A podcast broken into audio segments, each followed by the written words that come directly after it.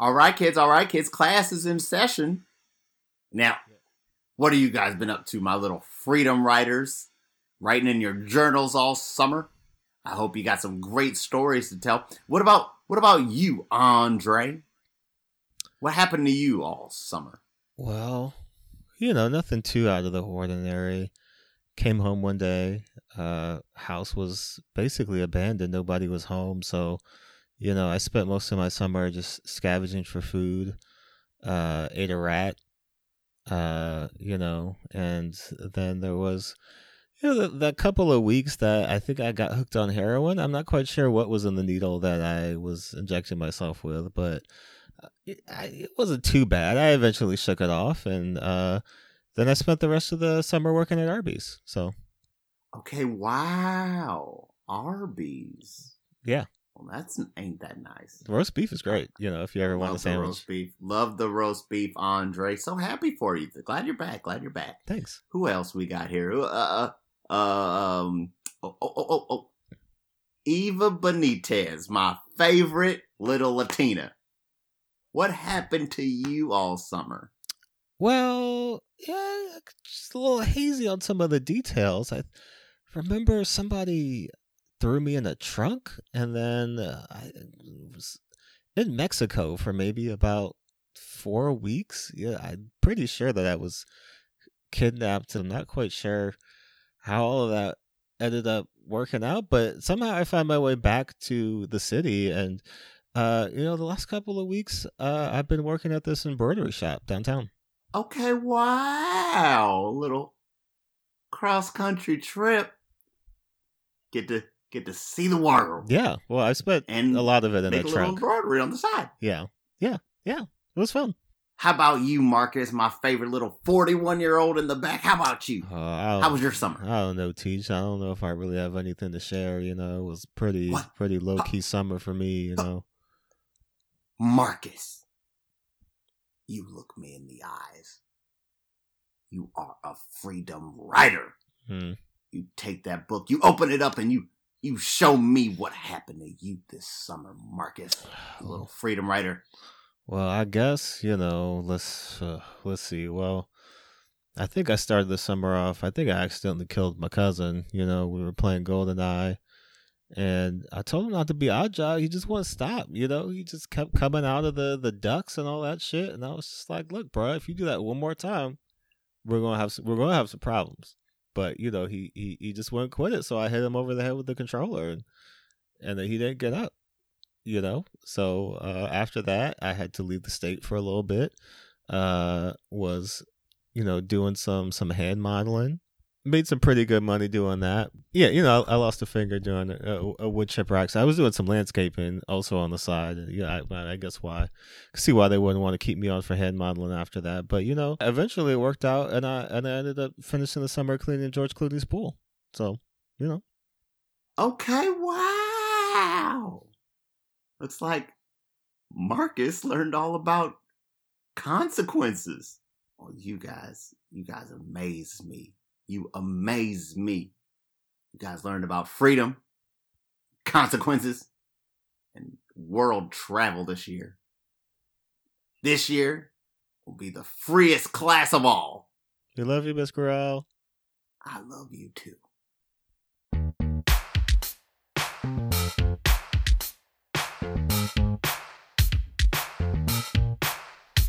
You can't save us. We don't want to be saved. You can't save us. We don't want to be saved. You can't save us. We don't want to be saved. You can't save us. We don't want to be saved. You can't save us. We don't want to be saved. You can't save us. We don't want to be saved. You can't save us. We don't want to be saved. You can't save us. We don't want to be saved. What's up, everybody? Welcome back to another episode of White People Won't Save You. This is a podcast where we deconstruct these white savior films and we recontextualize them through a black and P O C lens. I'm one of your hosts, Jordan Clark. And I'm the other one, Cameron Mason.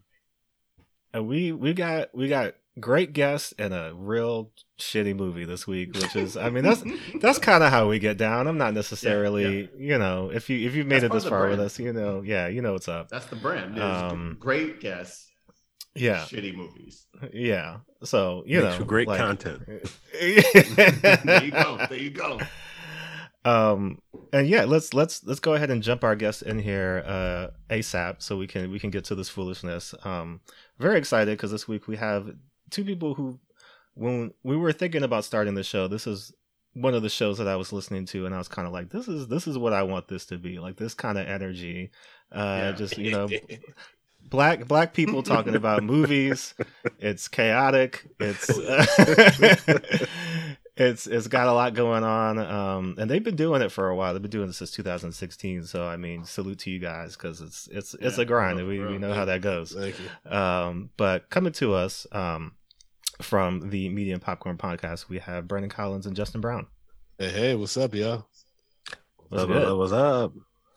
Holla, hey, holla, holla! Can I holla? Yeah, yeah. uh, I want to talk a little bit about your show, which I love, and I think, oh, thank you, man. You know, yeah, for us, I mean, obviously, you know very well, just being in the podcast space, black people talking about movies, niggas talking about movies, you know what I mean? Like, it is a situation where, like, you know, you, you look around, and there's there's a good amount, right? But, like, in the in the totality of podcasts, it's like a very small drop. And I think, you know, the fact that, one, you guys have been around since twenty sixteen, right? Yep. So that's mm-hmm. like, that's a minute, you know, specifically in, in podcasting, because there's there, there's a lot, but a lot of them go, come and go real quick. You know mm. what I mean? Like, people get ten, fifteen episodes in, and it's kind of like, that was fun. Bye. Yeah, it's a wrap. Um, but just, just tell us a little bit about your show, but also like the the idea behind it. Like, what made you guys want to get into this and has kept you going all this time? Brandon, you want to start that off? Uh, you you started this. Yeah, shit. yeah, sure. Um, so Justin and I have known each other for a long time, um, since like the late two thousands, and um, and I had started Medium Popcorn as a podcast by myself, just talking about movies. I've been talking about movie news and like review, like uh, you know, give a few reviews of stuff I watched, and I realized really quickly that's incredibly lonely. And being the only child, I'm like, I don't want, I I got friends. I could do this with somebody else. And uh, Justin had been wanting to start a podcast for a while. And so he and I, we were like talking about what the show could be, you know, it was just going to be kind of just because we could shoot the shit about anything. So we were just like, oh, we could just use the movie as a backdrop and then talk about whatever, you know, you know, vignettes or whatever we have in our, about our lives into the episodes. And that's essentially what the show eventually evolved into. Initially, it was kind of like, oh, we're just going to talk about a bunch of movies that have a similar theme and really get into nitty gritty at the films. And now it's become more of like the film is, like I said, the film is the backdrop. And then we just like talk about our lives and how we relate to whatever we watched or how much we hate whatever we watched. And and why we hated it. Um, so it's been it's been great. Uh, I think, to your point, um, Jordan, about being like black in this podcast and space, especially in the film critic circle, it's very, it's very white. It's very white. And it's very hard to, it kind of feels like when you go to like a film critic circles, like, you know, film festivals or like um, networking events, that it's, it's like middle school where everyone's in their clique and no one wants to meet anyone mm. new, but it's just, it mm. just happens to be ninety percent of those people are older white people, and so Justin and I are just always on the on the outside, just like, well, well, I mean, at least we're here, but like no one's fucking with us, so we're not fucking with anybody else. We're just gonna keep doing our thing, um, and that's right. What Medium Popcorn is. It's just like, us doing our own thing. For instance, like when we were at the Toronto Film Festival, and uh, and we were escorted out of a location. No, no, no. I'm sorry, that wasn't Toronto. I'm sorry, that no, was in New uh, York. That was, was that, Warner, uh, that was for uh, Matrix. Matrix, yes, I'm sorry. Sorry, Toronto Film Festival. Um, yeah, the, the when the, the Matrix uh, screening, and um, and basically it just seemed like the young lady downstairs didn't uh, believe that we were film critics. Uh, then we and then we had our contact actually called, like, no, these guys are good, let them in. We go upstairs and sit down, and then she, like, you know, right before the movie starts, she comes running in and she's just like, I still haven't confirmed that you guys are allowed to be here. I'm going to need you guys to get your stuff and step outside with me. And then, so in, again, the screening in front of everyone, we are asked to get up and walk outside to immediately be told, oh, you're fine. And then we have to make the walk of shame back in. And it was just like, oh, word, word. It's like, oh, just wait till we have a talk about this fucking terrible movie anyhow. But oh, like boy. It was, yeah, that's that's what the industry is like. And, you know, it sucks, but, you know, at the same time, we go through this, you know, to make it a little bit easier for, for the people behind this to come. So, you know, it's necessary. For sure. Well, I mean, that sounds wild, but also, yeah, like, you can see it. Like, I, I could just imagine the scenario playing out in my head. Like, it's not, it's one of those things that, you know, black people tell each other and you're just like, damn. Okay. Yeah. No. I can. It, it tracks, though. It tracks. The craziest yeah. thing about it, though, is like these studios invite me to the screenings. They're like, "Hey, you want to come to these screenings? You got, you know, mm-hmm. uh, do you want to bring your co-host?" I'm like, "Sure." And so it's like, it's not like I'm actively going out to them, because if I want screeners, I'll yeah. just get online screeners. If I'm going to right. an actual mm-hmm. in-person yeah. screening, y'all better treat me well. Like they, right. gave us free, they gave us free popcorn, but it was still like, mm, oh wait, actually, that screen they didn't give us free popcorn. Damn. No, they did not. The bomb sounds, there was a screening yeah. I went to that did give me free popcorn. That's what I felt like. Oh, this is how you treat a nigga. Um, this, I made it. I think the movie still sucked though, but uh, yeah. Well, before we talk about this movie that that definitely does suck, uh, I wanna oh, I wanna yeah. play a quick game with y'all, because me and Cameron have been trying to decide a few things, and we feel like you guys are, are great judges of this. Because obviously our, our show is all about white savior films, but there's some that sometimes fall on a line that we're just kind of like, is that, does this qualify? Should we be talking about this? So I'm going to throw a few at you guys, and I want you to let me know if this falls within the white savior spectrum. So the first one, this was, this was brought to us by our friend Brent from the Home Video Hustle podcast. Is Kazam a white savior film?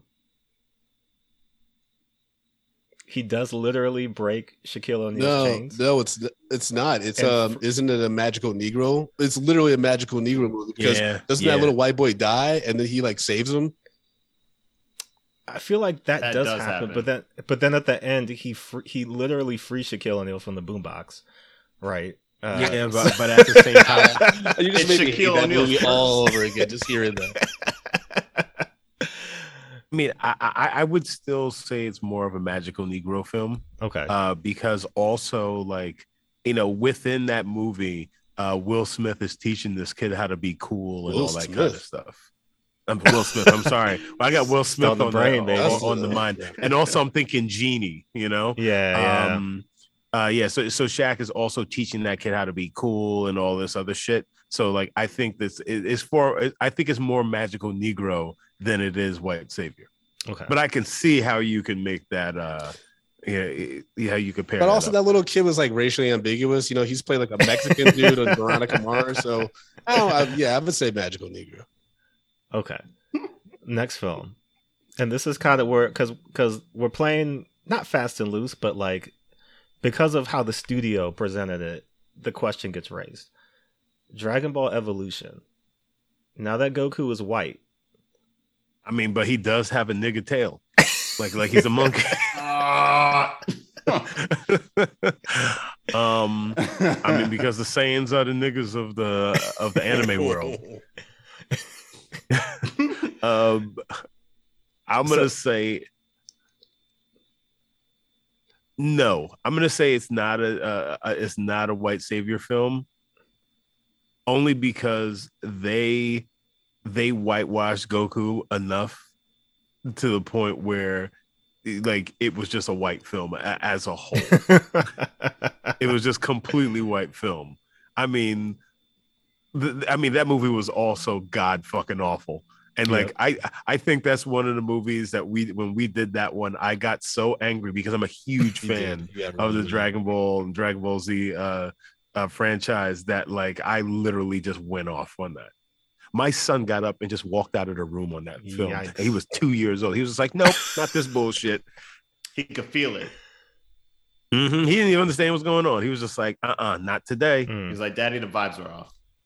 I don't even remember the movie uh, enough to know if it's a white savior movie. It it does star two of the whitest people in Hollywood, Justin uh, Chatwin and Emmy Rossum, who I love Emmy Rossum, but I was just like, are these, I remember Justin and I reviewed a movie, I'm like, are these two supposed to be Asian? And he's like, yes. She's in the Dragon Ball yes. movie?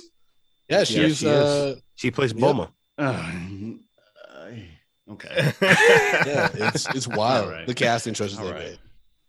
All right, last one. Uh, friend of your show, Denzel Washington. Mm-hmm. Um, hurricane. Oh, with that white family? A white, a white, fa- a white family does rescue Denzel Washington from jail. A Canadian. There's family. a black wait, child wait, involved. Is, don't they have a black? Oh, yeah. uh, don't they have a black adopted son who's the one that like spearheads? They have a they have a black adopted okay. son who starts writing to Denzel Washington in jail, and they form a relationship. And because like the the white adopted family are lawyers, mm. and so he's like, "Yo, can we get this nigga out of jail?" And he's like, "I think so." And then I, I guess what what I'm gonna do is uh, I'm gonna give my idea of whether this is or not uh by singing a song, uh and that is the theme song to Smallville. Somebody save me. I think that should say all I need to say about that. Oof. uh Brandon, what do you think? uh I'm gonna say yeah, it kind of is, because if I if memory serves correct, like Liev Schreiber was one of the white people, and that's like Yeah, yeah, a white tall dude, like, you know, he's yeah. Like, I, I, all I remember from that movie is one Denzel having the scene where he's talking to the glass that got him the Oscar nomination, but then just a bunch of white yeah. people working to get him out of jail. So I'm gonna go white savior. Yeah, for oh, sure. Boy, all right, all right. Well, that's one that we. I mean, it's on our list, so we can definitely definitively check that off. That's uh, probably the gonna be the only still, white uh, savior movie on our list that has a Little Brother song on the soundtrack. Oh wow, oh, that's true. Yeah. Well, I mean, this, the soundtrack for this movie. Let's go ahead and just talk about this movie. Uh, I hate Justin this. and Brandon, we we we, we gave you a list of options. Um, we had just watched Radio, and so we were a, a little sensitive, a little raw. We didn't really want to be hurt again anytime soon, and so you guys presumably landed soft, but seemingly this movie took a hard left turn. Uh, what movie did you choose for us to watch this week? Yeah, we uh, we chose Freedom Writers, um, just because uh, I, I personally advocated for it because I hadn't seen it since it first came out. Um, and I remember this is like around the time when everyone was like, is Hillary Swank hot or not? And then um, mm-hmm. and just like knowing the, the theme of your podcast, I'm like, oh, yeah, this is like the ultimate white savior movie, because Patrick Dempsey, who's barely in the movie, and Hillary mm-hmm. Swank are like front and center in all promo material. And it's like, but yeah, it's supposed to be about it. the kids. And I'm like, okay, yeah, you this got is, it. It's going to be wild. Yeah. It's pretty wild. So, I mean, you you saw this movie when it came out, Brandon. What was your... Oh, I, I remember hating it in the movie. I remember hating it when I saw it in the theater, because I the editing is all over the place in this movie. Like, you don't know which way is up. You don't know how much time has passed. I didn't know these kids by the end of the movie are already sophomores in high school, because some of these motherfuckers look like they were thirty-five. And that leads me to... Oh, uh, so, God. And watching this for the second time, and I don't want to go down too much of a rabbit hole in this, I discovered there. So there's like, you know, the, the, the gang rivalries between the blacks, the Latinos, the Asians, and right. the classroom, the first classroom scene with Hillary Swank. I'm like, I don't think I'm being racist by thinking that little Asian kid looks like the same Asian bully from Cobra Kai. And then I looked yep. him up, and Joe Scio has been playing a high school high schooler for the past sixteen plus years. This mm-hmm. is a crime. This, this make it work. I mean, he's making it work, but this is this is uncomfortable. He literally has a I role. Mean, thirty-four years old. Yes, he's over thirty years old, beating up high school kids on camera. Look, first of all, first of all, great agent, right? right. Mm-hmm. If your agent's able to still get you those parts all these years later, like somebody's doing their job correctly. I need to talk. And to also, their, Asian uh, don't reason. You know, that's right. That is correct. Um, Justin, Cameron, is this the first time you guys have seen this movie? Yes. Yes. Yes. Oh, why would I have ever watched this? Boom. Because Hillary Swank used to be kind of hot? Maybe. I don't know. That ain't it. People Listen, make bad If I it. wanted to see Mario act, I would have watched one of his videos, and I don't watch Mario. I would have rather watched Step Up to see Mario act than this. Like, this is... And we, we did. I'm going to tell you from we experience, that, and that... no, you wouldn't. No, I, I I don't want to talk about Step Up, but I can I, I can defend that movie. I can defend that movie. Can you know? Can you know? I can. For those who don't know, Freedom Writers is a movie that came out in two thousand seven. It is in the teacher vein, right? So think about like um, obviously Dangerous yes. Minds, which is this is this is Dangerous Minds part. This is two. Dangerous Minds with Splenda. This is like yeah. this, is, this is diet Dangerous Minds. you know, but also you got your Lean On Me's and you got your, um, yeah, I mean, we, we talked about The Principal and some of those gotta other movies. Gotta drop a clue where... bomb for The Principal. Yeah. Gotta drop a clue bomb but... for The Substitute. Oh, oh Substitute. Classic. Substitute. That's a kill right. them kids. It's so bad. Kill all those kids. It's not a game.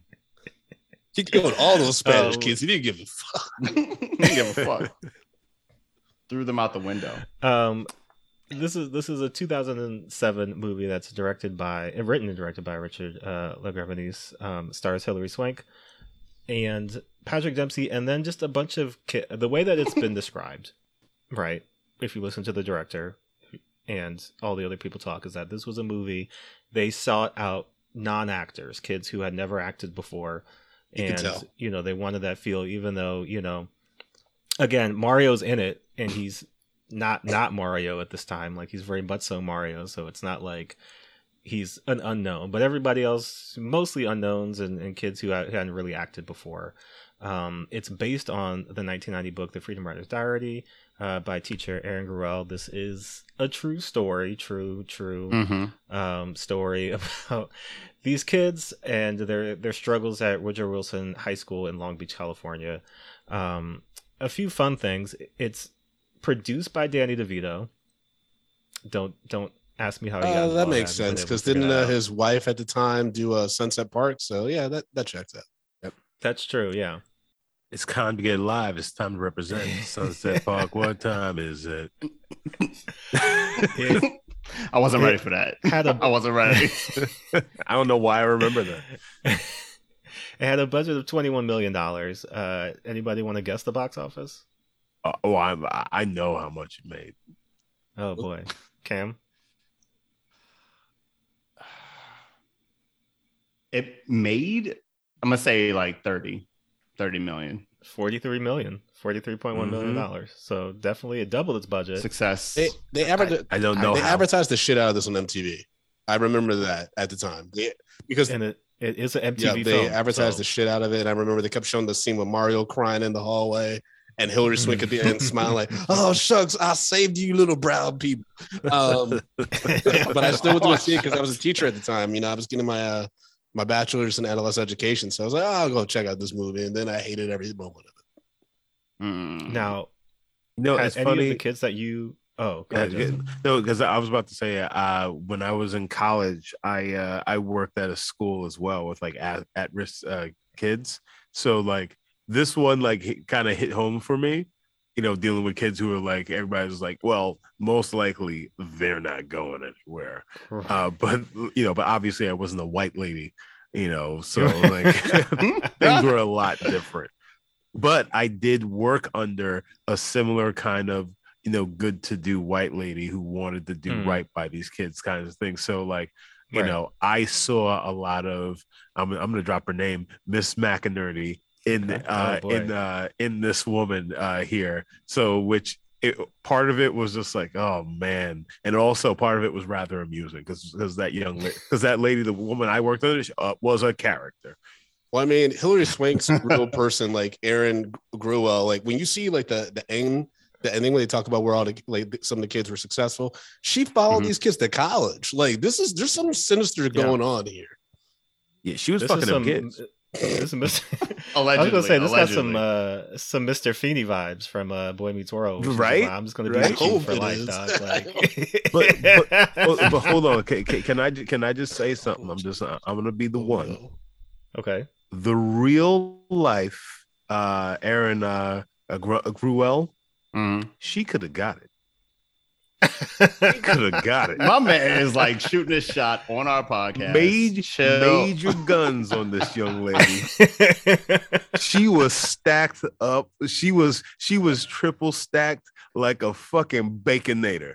The, all the, the yo, she was. Oh I was just like I saw. I saw. I said, let me see. I said, oh okay. I said, wait a second. I, I did a little googling. I saw a, a young Erin Gruwell. I said, oh well, excuse me. No wonder those kids want you all the way through college. surprising. Just saying. Well, I mean, you might you might still have it. I don't know if she got she got divorced from the movie. She might still be, you know, out here Mm-mm. in the streets. You asked not, me. Not for me. I'm I, I'm a married man. I can't be doing that. I can't be doing that. Jordan, you asked me that. For drops earlier. I wish I would have told you to throw in the who is this double cheeked up on a Tuesday afternoon teaching these kids. My God. Hella ass. The sun's out. Bring me that teacher. But sir, I said bring, bring me, me that teacher. Well, Cam, you are going to try to sum this movie up in five minutes. All There's right. a lot happening, but I feel like I believe in you. You know, uh, it's a positive space over here. I'm going to get this timer set up and then go. All right. So not that a movie has to show you the lead in the first frame to understand that they're the lead, but this movie starts and ends not with the lead. It starts and ends with Eva Benitez. Eva, Eva Benitez, sorry. Uh, and she's telling us how hard it is to be a youth in the heavily segregated, gang-riddled uh, Long Beach, California in nineteen ninety-four, right? So Eva goes to Woodrow Wilson High School, a school once known for its educational excellence and acclaim, but ever since, you know, that pesky voluntary integration infiltrated the schools and heightened racial tensions along with the, uh, you know, the L A riots at the time, the school has been in steady decline. Like, it's so bad that one day the entire student body rushes out into the halls and just starts fighting each other Game of Thrones style. Like, not kidding. Everyone just starts fighting everyone. And the teachers are, like, obviously not in control, and, which is a surprise because um, the principal is Bunny Colvin from The Wire, wearing like the wig. worst wig. Yeah, oh my God, his wig is like it's like plasticine that was like gooped onto his head. Uh, all right, so one night, and listen up, by the way, because this is the actual driving plot of the movie, and if and if you're not watching, you might miss it. Um, so Ava is at the local corner store one night with her boyfriend Paco, who is a gang member. Cindy, another girl from school, to uh, the Asian girl from school, the one Asian girl from school, and some of her gang friends are hanging around doing some hood rat shit. And uh, also Grant, one of the black kids who goes to school, is playing an arcade game, and he gets pissed because he lost, so he demands a refund. And with all this tension in the air, shit was bound to pop off, of course. So boom.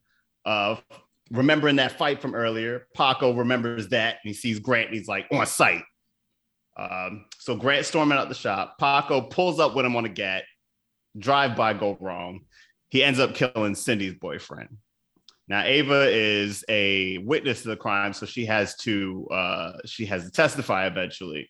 We'll get to that way later when the movie decides to get to that. Uh, now enter Erin Gruwell, a precocious, steadfast young teacher who's come to teach English, but she hasn't come to sing Bob Dylan songs or attempt to teach these kids karate. No, her power lies in the written word and her can-do attitude, all right? So Erin's first couple days are pretty rough. The head teacher at the school doesn't have much faith in her. She's repeatedly telling her she ain't gonna be shit. The junior, senior English teacher tells her she ain't never gonna be shit. Uh, her classroom is literally a representative from every neighborhood, and they all hate each other, sending scowls across the room like paper airplanes. And of course, we got, so of course we got Ava, and we got uh, the other Latina girl, Gloria. And we got, uh, oh, we got Andre, who's played by Mario, who's supposed to be the toughest kid in the classroom. Mad questions what? there. Uh, yeah, yeah, there's I thought Jamal. The kid uh, that perpetually was making a poo face was the one that uh, was the right, toughest yeah. kid, the one that was living no, in the I box. Thought, I, I, I thought Mario was the one supposed to be like, what you say about my family? Like every time nah. somebody came at him, he was like, miss me with that. I think you know? the kid... I think the kid who who uh, watched his friends shoot himself when he was oh like God. fucking eight years old is the no motherfucker in that room. Yeah, Mario wasn't tough. All you had to do was put pencils up his big nostrils. It'd be you'd be taking that. Jesus Christ, Brandon. You're there. I mean, you're right. There was there was Marcus, Marcus, the older black kid who looked like he was forty-three. Yeah, there was him. Uh-huh. And there's Cindy, who's Cambodian, and that's it. And then uh, there's Brandy, who is the black girl who's really smart and strong, and also a bunch of other ones that we meet. Um, but don't worry about that because the movie doesn't care about their interpersonal relationships or anything beyond stereotypical representations of them. So were too focused on Erin's efforts to try to get these kids to, to read despite the broken down systems around them. All right. So she teaches poetry through Tupac in a horrible scene. Uh, the kids rap it back to her like they're on an episode of Deaf Poetry Jam. Uh, she then tries to get them books that aren't torn to shit, but then she ends up buying them a copy of a, uh, buy some copies of this book written by a former gang member. And all of a sudden the kids want to read in class. Uh, a picture of Jamal gets with these abnormally large random lips is circulated throughout the class by a Latino kid. And while Jamal tries to keep from crying, Erin goes on a rant about racist drawings and how they were circulated by the Nazis during World War Two and the Holocaust. And everybody in the class, except for the white kid up front, was like, what's the Holocaust? And Erin was like, she clutched the pearls and she has them read the Diary of Anne Frank. It's that. And she doesn't tell about it, so that girl goes crazy. she, she literally was just like, the Holocaust was terrible. Here's how. Uh, she gets she gets the idea that for them to re, uh, you know record their grievances in into journals, and that'll be the way that they make their grade because they obviously can't read. This movie is wild. Uh, they go on a field trip to the Museum of Tolerance, and they learn tolerance. They actually leave that place learning tolerance. Oh yeah, let's try, Cam. Yeah, it, there's a lot going on in this movie. Like each scene is like yeah. something new and weird. You, you getting close though? I'm almost there. Take us up. Take us up. All right. So the Holocaust inspires these kids to. Uh, it, it inspires them so much that they take it into their their sophomore year.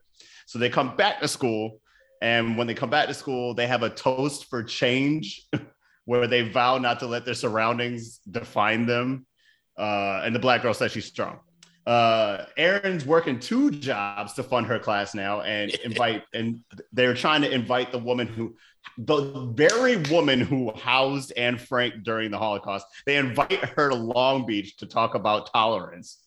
Uh, but it works. And she's like, you can all be heroes just like David Bowie. And they're like, uh, sure. And Eva takes that and she's like, you know what? I'm going to do the right thing when I go to court that one day. And I'm going to testify and tell him that Paco shot Cindy's boyfriend, which he does. And she gets like a little threatened, but like nothing really happens to her. She just ends up moving in with her aunt. And then Erin's husband, meanwhile, is like, you've been giving all these kids all these books and not giving your loving, your sweet loving to me, Hillary Swank. I'm out of here, and they get divorced in the like most unseasoned divorce scene I've ever seen. Like literally. Now, if if, if I was the real husband of uh, of of Miss uh, Erin uh, Gruwell, I'm pretty sure I would be upset as well if she wasn't bringing those guns home to me on a nightly basis. Billy, them guns. Like, why, you like, these, why you driving these children home? I know what you're doing with your guns. Too busy clapping them erasers. I need to clap them cheeks. What are you doing? Exactly. Bring it back exactly. home. All right. So we got the literally like the last like twenty minutes of the movie are these kids. She gets divorced. She moves in with her dad.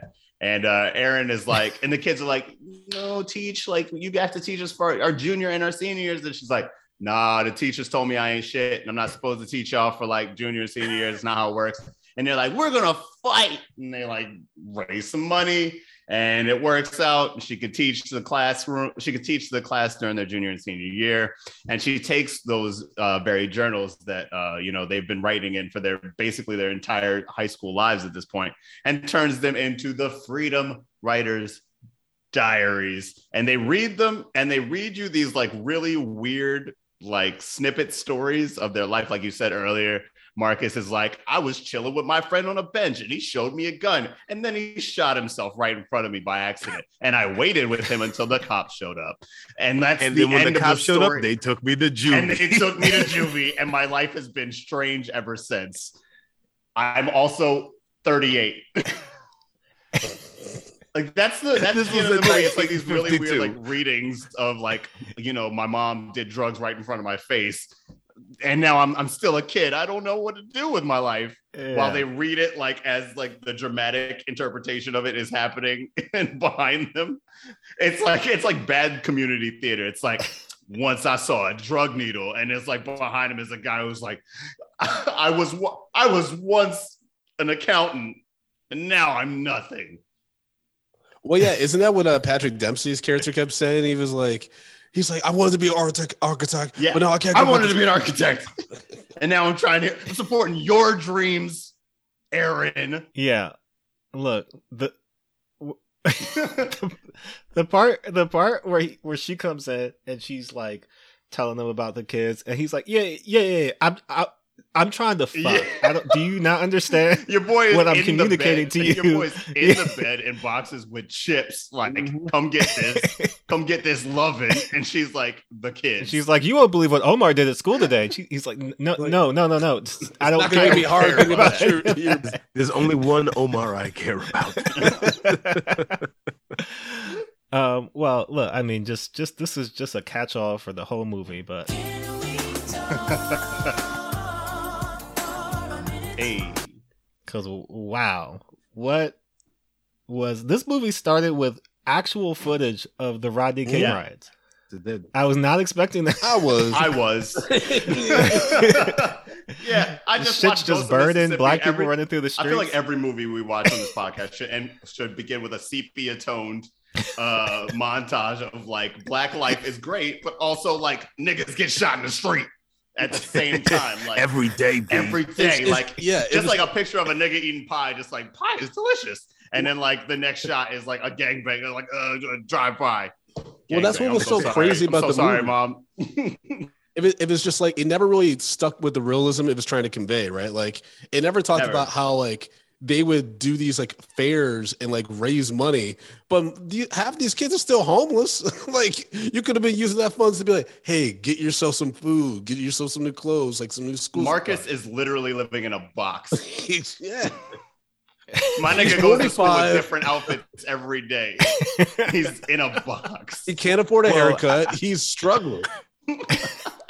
The mustache was on point though. You know, he always had that working. He never, never he, let that. Yo, go that on. nigga was a temptation. you know,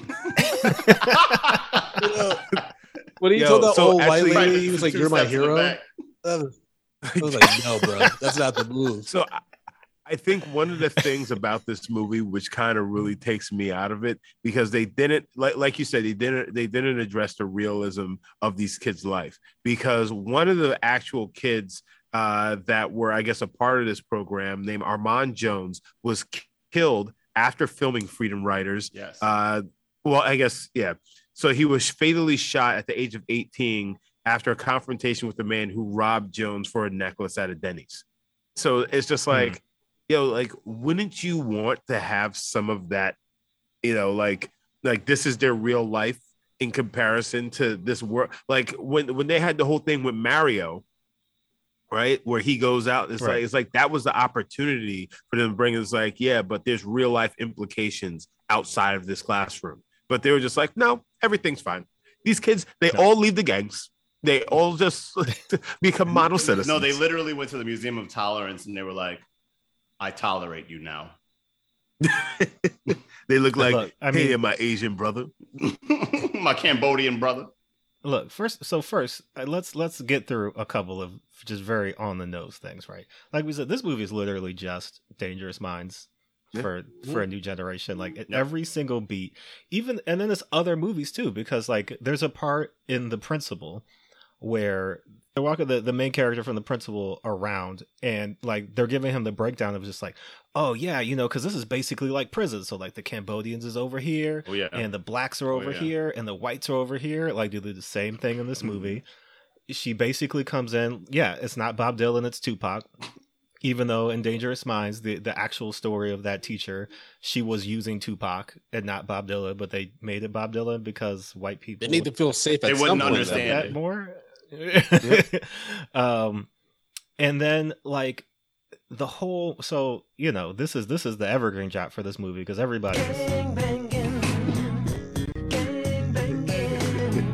classic right that, just like, that is probably one of the craziest songs and videos I've ever seen in my entire life. If, if you would have told Smokey Robinson that that's the music he would be making in fifty years, he'd probably be like, you know what, I'm out. I'm out. But we need the miracles. He's like, no, I need a miracle to stop doing that shit.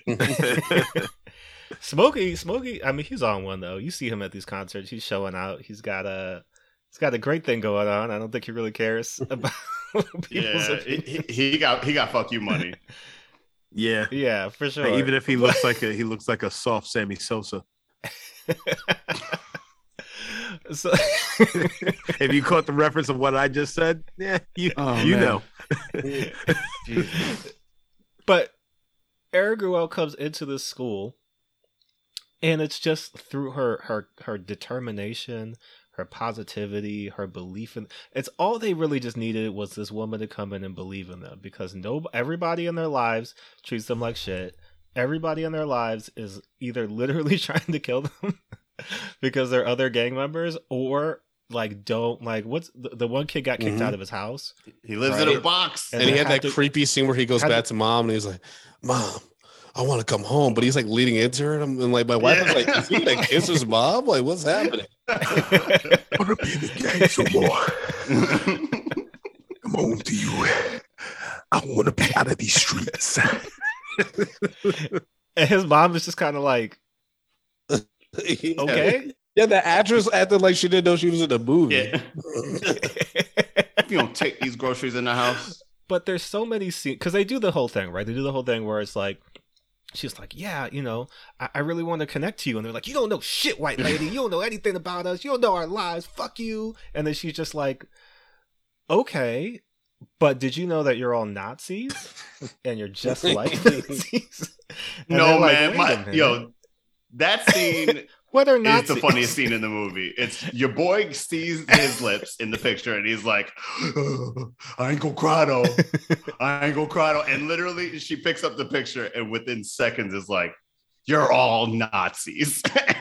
And the kids are like. Well, the way she gets around to the thing though, because she's just like, you know, once upon a time, in Germany, there are people who are just like you, and they didn't have any money, and everybody hated them, and they hated everybody else. And you know what?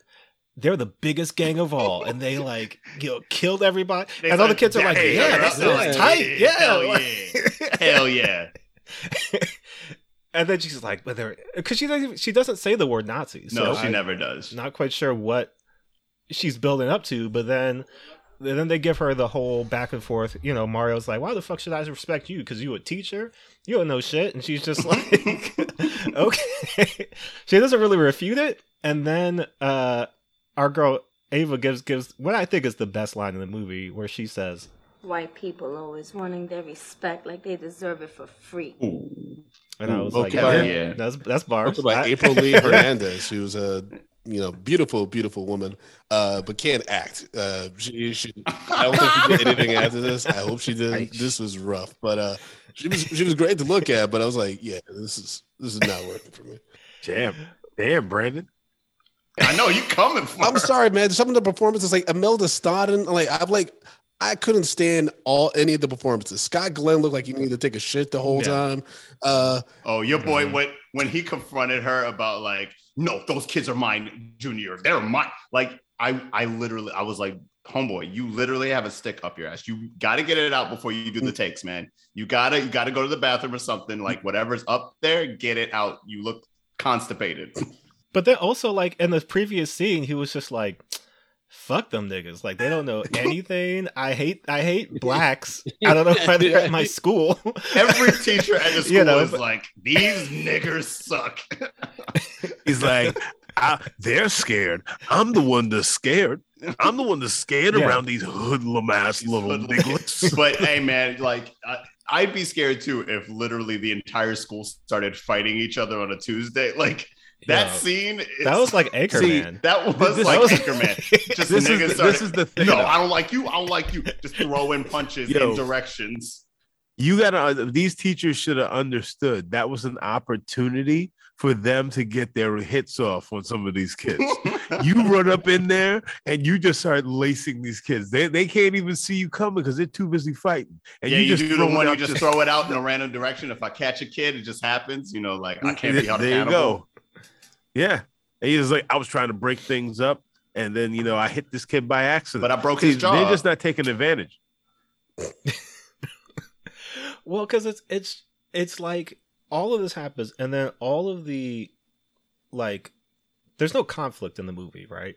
Because every time Erin decides she wants to do something, it happens. Yeah. Right? She's like, yo, I'm going to give them journals, Are they going to write in them? Yes. The very next scene, they've all put their journals into her locker and have poured out their entire lives to her without... All she did was like... Because there's there's there's the scene that everybody loves, which is the line game, where she's oh like... Oh, my God. She puts a, a line of tape in the middle of the room, and then she's like, you know, okay, let's start with a fun question. Like, who got the new Snoop Dogg album? Like, who, uh, who, who likes to play basketball? Who likes to... And then she's like... Uh, who's who's been in a gang, and, and they're like, bitch, I'm not gonna incriminate myself. They in this really, they really had the nerve to have that whole part of the discussion, like who's been in a gang, and they all go, mm. and I'm like, wow, we gotta do this. We gotta we gotta tell on not snitching in the movie, just so you know not to snitch. But then she's like, okay, okay, so well, who's who's had a friend that's been shot, and every yeah. everybody except for. My favorite character in the movie until a certain point where I, I then he was my least favorite character in the movie. But your boy oh, Ben God, oh, no. is like the line game white is the Ben. line game is great because Ben the whole time Ben the only white kid in the class all they're like who got the new Snoop Dogg album Ben's just hanging out who who likes to you know play basketball Ben's just hanging out uh, who who's been in a gang Ben's just hanging out who knows how to buy drugs Ben's like I know drugs. Yo, but the thing is, like, Ben j- jumped up. He's just like, shit, drugs. Maybe they won't stitch on themselves. I'm making mess in my bathtub. What are you talking about? But Jordan, I'm imagining that the your least favorite scene with uh, old Ben was when he showed that little film, and at the end he was like, he's like, I didn't think I had courage, but I stayed here with you Negroes. So that shade means I'm Whoa. strong, right? Whoa. Like, Whoa. It was so crazy. And he was just like nodding. Not my dog, he was like Ben. nodding while he was watching. Like, yeah, I am brave. My nigga's put on an X cap, called himself Spike by the end of it. He's like, yup. And he's dapping like, everybody up all proper at the end. Yes. I was kind of fucking with Ben in the beginning. I was like, all right, like awkward white kid. Like he's not, you know, trying to, to be all right, in the right. group, but you know, he's, he's here, he's around. But then that scene, Brando, he's just like, damn, I'm a hero. Like I really am. You know, this is my, cause the whole time I was just like, what's up with Ben? Right? Like everybody, you know, one, one dude's like, yeah, my best friend touched a gun and his, his brain exploded. Oh my God. Like, that scene is fucked up. Every, that scene is just egregious to look at. Like it's lit. Every every kid is just like, damn. Like you know, imagine the worst thing. Po- like Eva's whole first thing is just like, yeah, you know, one day somebody got shot in front of my house. We were living in a war. You know, everything's bad. You know, they arrested my dad and like all this stuff. So I was just like, when are we gonna get Ben's story? Like, yeah, what's up with Ben? And then his whole thing is just like, oh no, I yeah, I really, I really should get. Something for for sticking it out because like y'all are pretty scary. I don't know if you've seen y'all. Well, you know, I mean, he you, first start, looked around, but he first starts it out. He was just like, well, you know, I'm typically the dumbest kid in, amongst the whites, but amongst you guys, yeah, he did kind of say that. one hundred percent Einstein. Yeah, he was like, well, at least I know what the Holocaust is. Because in the oh, scene where no. she's like, does anybody know what the Holocaust is? Ben's just kind of like, maybe, maybe, yeah. We, okay. I know all white right. history. Yeah. Can we talk about the elephant in the room though with all these students in this story? Like, and it's great that a lot of them did get out of the, the hood, go on to get higher education or like have great careers, right? Mm. She's just an English teacher. When you are in high school, you have like seven plus classes to go through. And if she was the yeah. only teacher that really cared, these kids weren't gonna make it. Like, I want, yeah, I want to see the, the math teacher that just tells them you ain't shit and throws tests at them. Here's the thing that's so confusing about this movie, right? So, like, it, we're fo- we're hyper focused on this one class, right? You know, so it's not even like it's it's the way that it's presented to us as it's like almost remedial English, right? Because the the Hayden ass teacher above Erin, who's just like, books? You want me to give those niggas books? I you wouldn't know, do that if I like, were you. you know, these... I wouldn't. I wouldn't. Mm-mm, no. Take off them pearls, bitch. These kids yeah. don't know how to read. You know what I mean? Have you seen no, their test scores? You know, like you're wasting your time. Yeah, they're just gonna roll roll some blunts with the pages. Like this isn't like, you know, a good a good use of school resources. And so it's like, okay, like you're saying, Brandon, it's it's the, the the tricky thing about this movie is like that's it's, it's objectively great, right? Objectively, if you're looking at it from the outside, it's great that these kids had the opportunity to turn their lives around. It's great that there was a teacher who cared about them. It's great that she went the extra mile and did all these things for them. But like you're saying, when they get to the math class, when they get to that that hating ass A P teacher's class, when they get to, you know, all these other places, and specifically when they get to college, even though I guess she followed some of them there, like fucking good. You you can't you can't because the thing about even, you know, a little bit of, of, of the research is she started the Freedom Writers Foundation, which is like a nonprofit organization where she's, you know, trying to, to take these methods all across the country and implement them in different classrooms. You guys know, right, having been in classrooms and been with kids, there's no one-all solution for teaching and there's no one-all solution for for each kid, right? So like not every teacher is going to be able to successfully implement this, but this is also not going to be an effective way to teach all these kids. Because basically the gist that I'm getting, right, we don't get anything else. The class is write in a journal and read the Diary of Anne Frank. Like that's basically the class. Like I, I never, you know, she's, she's, there's some parts in there where she's like, oh, you know, write in this tense or like, you know, we're going to, we're going to talk about grammar or something, but like, I don't really get the gist that she's teaching them like English, you know what I mean? Like in terms of like how to write properly. Cause she's like, I'm not even really grading these books. Like I'm not really going to grade your writing cause these are personal diaries. So like, you know, we all know that like standardized testing is bullshit, but they still got to take those tests. Like they still got to take the S A Ts to get into college. Like, it's not like, you can turn in your, your diary, your Freedom Writer's Diary, and get, you know, a scholarship. So I don't really know. Now, also we had, you know, there is also the question of at so at the towards the beginning of when we start seeing the, the class, they weren't fucking with her, and like yeah. more than like I, I would say ninety percent of the class just ditched and just didn't come. Yeah, but it right. seemed like a passage of time. So probably a few months into the year, she didn't have them. So basically, yeah. we're gonna we're if you're following this timeline, she only had like the second half of the year where she finally actually caught Won the hearts and minds of these kids. Mm-hmm. That's just right. one class. So if that's it, well, she should and, have and multiple classes. She she has minimum yeah, five. I don't classes. know who else she's teaching. But fuck those kids. They don't. They yeah, don't, they really don't matter. Uh, You know, but it's also because the so my other favorite part of the movie is when the the the A P black student yes. is in her class and and uh, old boy's like, so what do you think about The Color Purple? And then she has literally the only voiceover in the whole film. Like when it started, I was just like, what is happening? Because like no other character has ever had this like Dexter-esque voiceover moment where I'm I suddenly know what well, she's except Eva, she's except like, Eva. Yeah, well, because she's like the narrative of the film. So Ish. I just every time she was talking, I was like, yeah. okay, I guess. Out, outside but like, of when they were reading uh, some of the journal entries, we never had that before. Yeah. Outside of yeah. Uh, Eva's uh, narration at the beginning. But yeah. yes. So all of a sudden she's just like, what do I look like? You know, the spokesperson for black people? Like, you want me to tell you how we all think about The Color Purple? I'm going to go to Erin's class. So she leaves the A P class to go to this class with, I guess, her friends. Although it doesn't seem like, because from what you're telling me, again, just to reiterate, every kid in this class is is just pretty much, uh, where's my boy Smokey at? Everybody's... Yeah. How she know them? Where are they hanging out at? Because they, you know what I mean? Because they're all black, so they obviously know each other. They know each other. They are friends. Because she was like, all my friends were telling me about this awesome English class that I just had to get into because she treats her students with respect. And I was like, I mean, if you are like most high school students who are specifically, if you're in an advanced placement class, there's a reason you're doing that. You're not doing that for fun. You're doing that for college. You made a choice. Yeah. So you're going to drop out of your honors A P class to take a regular ass English class with the, with the, you know, again, the movie is telling me that these are remedial English students.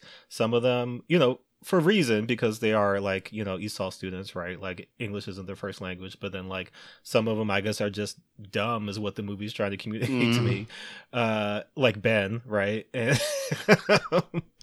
and so... It, why would she do that? Because she like, why would she drop? She's not a fan of the work of. She needs Alice, those credits. She's not a fan of the work of Alice Walker. She's like, you know what? I it's, I've read too much excellent literature. I, I guess so. I want to read some well, uh, uh, Terry McMillan. Well, because the so let's let's talk about the book. So like the book that. And this ties into our larger board, but the book that she finds at Barnes oh, and Noble, Borders. I guess, is like it was Borders. Sister... It was books. I was it like, boarded... man, I rem- remember that bookstore because it was like Sister Soldier. Basically, it was yeah, like a, like yeah. a like a like a kid, like a teenage black kid with no shirt on and a do rag. I forget the name of it. You know, thug thug something probably. Thug it was called like, gangbanging. Eva... It was called gangbanging. By smoking. Really? Are no, you no, serious? No, no, no. Oh my God. Okay. Because I went, if you remember the the convenience store scene with the murder, yeah. like my dude is playing some Mortal Kombat. It's now. Not Mortal Kombat, but like, it's I forget what they combat. Yeah, yeah, it's it's something. It's it literally says something combat on it, and it's just like, come on, y'all, like you could do better. Than this. But it, so it's but, trying to emulate so, like Sister Soldier yeah. times. But it's like so it's like a Sister Soldier-esque book, but like the whole time, right? This is this is one of the issues with these movies and like also their real life practice of all this, right? Because like, okay, yes, objectively again, Anne Frank, Anne Frank's diary, that does have value, right? And like I can see how it could affect kids. Not to say that, you know, like, oh, but get that out of here, like that's not having any real effect on them. But like, you know, these kids also probably would have liked I don't know, Native Son or Invisible Man or Their Eyes Are Watching God or anything by any myriad of black writers and authors. You could have given them. They probably would have write, sign off the rights to this movie. If I'm being completely honest, I, I can see like the estate of Anne Frank being like, oh yeah, for this movie with like helping the Negroes. Yeah, you can use Diary Anne Frank. But I think like if, if they were to go to some of those authors or the estate of like Ralph Ellison and stuff, they'd be like, let me read this script and see what bullshit y'all doing. No, no, we're not doing it. We're not approving it. That sounds that sounds real to me, actually. Yeah, this was the script. I mean, they, listen, these, I don't know what these what these kids wanted and what they needed was some Toni Morrison. You know, that's what this movie yes. wanted and needed, and that's what they got. Well, because the thing about how all these things are structured, right, is like the ultimate message. The filmmakers and Hillary Swank will tell you that the message of the movie is that, you know, all all kids need is a chance, and like, man, if you just like. You know, pay attention to these kids and show them some love and care and compassion. Like they can do anything. What the movie is telling me though, is that the only positive role models in the lives of these kids are this white teacher and, and Frank. It's two white people. Like, and one of them is dead. Two, two people, white people and one of them is dead. The only people, cause like you're saying, my, my dude, uh, when, when the woman who, sheltered Anne Frank comes to the school, he's like, I never told anybody this before, but you're my hero. I, I appreciate the old white woman was immediately like, no. Yeah. No. Please don't say that to me again. Uh, she's pivoted out of it real smooth. But it's just like, there's no, like, the way that these movies like to paint, you know, poor people and, you know, teenagers in, in specific, and in the sense of like, you know, oh, like what what hard environments they come from, like nobody gives a shit about them and all that stuff. But the thing this movie doesn't do, right, the closest it gets is when Eva is just like, but you're white, you know. Like I saw white people do all this fucked up shit to my family, so I really don't know what you're talking about. Like that whole scene, Hillary Swank doesn't, it's like she pivots out of that so smooth as to never have to address any systemic issues, and just puts it back on the kids for basically being hateful people and ignorant people. You know what I mean? And I'm just like, wait a minute. Hold on a second. I mean, there's a... because Brandon, like you're saying, no, go ahead, go ahead.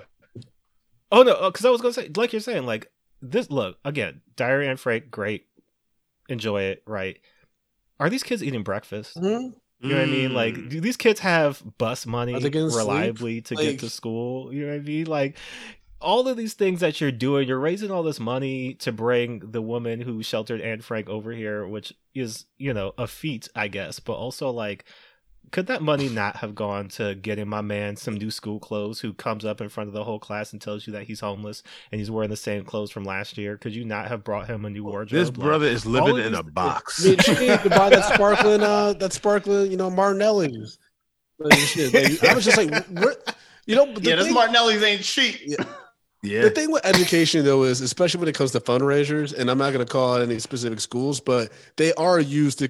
P- People in power use that shit to siphon off money for their own gains. Like, there's this movie called Bad Education with mm-hmm. Hugh Jackman about, like, the corruption in uh, Long Island City with uh, this mm-hmm. principal and this, like, secretary, like, spending all this money from the school district, right? But that's not uncommon. That's everywhere. Like, because the prin- certain people in high-ranking positions know how to, especially in the cash situation, they know how to get some of that. So I'm not saying Hillary Swank's character yeah. was robbing these kids blind, but... uh I think there, like I said, I think there's something sinister afoot in this fucking. Well, because the the insane thing about that whole, like, montage where she's raising this money is you got the one again, the one hating teacher who's just repeatedly going into the principal's office and it's like, do you see what she's doing now? She's raising money. Are you gonna stand for that? Are you gonna let her buy books for these kids? Are you gonna let her bring a, a Holocaust survivors to our school? Are you gonna let her get away with this? And, like, I would have just fired her after a while, because I'm just like, you need to calm down. For one. It's just like, hey, for- this woman is having positive outcomes. Yeah, we can't have that shit. We, we got an image to uphold. We gotta, we gotta make sure that people know that this integration shit only, ain't the way to go. Only gonna... for the, only for the honor white students. That's it. The honor white students. But. I want to get your all opinion on this, because what unsettled me most about this movie, and I was telling Cameron this earlier, is like, this is this is such a white mm-hmm. movie, and it's very white in two specific instances, and, like, every time they're on screen, I just could not, I could not. So, like, Hillary Swank is perfectly cast as perky, upbeat white teacher, mm. and, like, after a while, I just was like, I.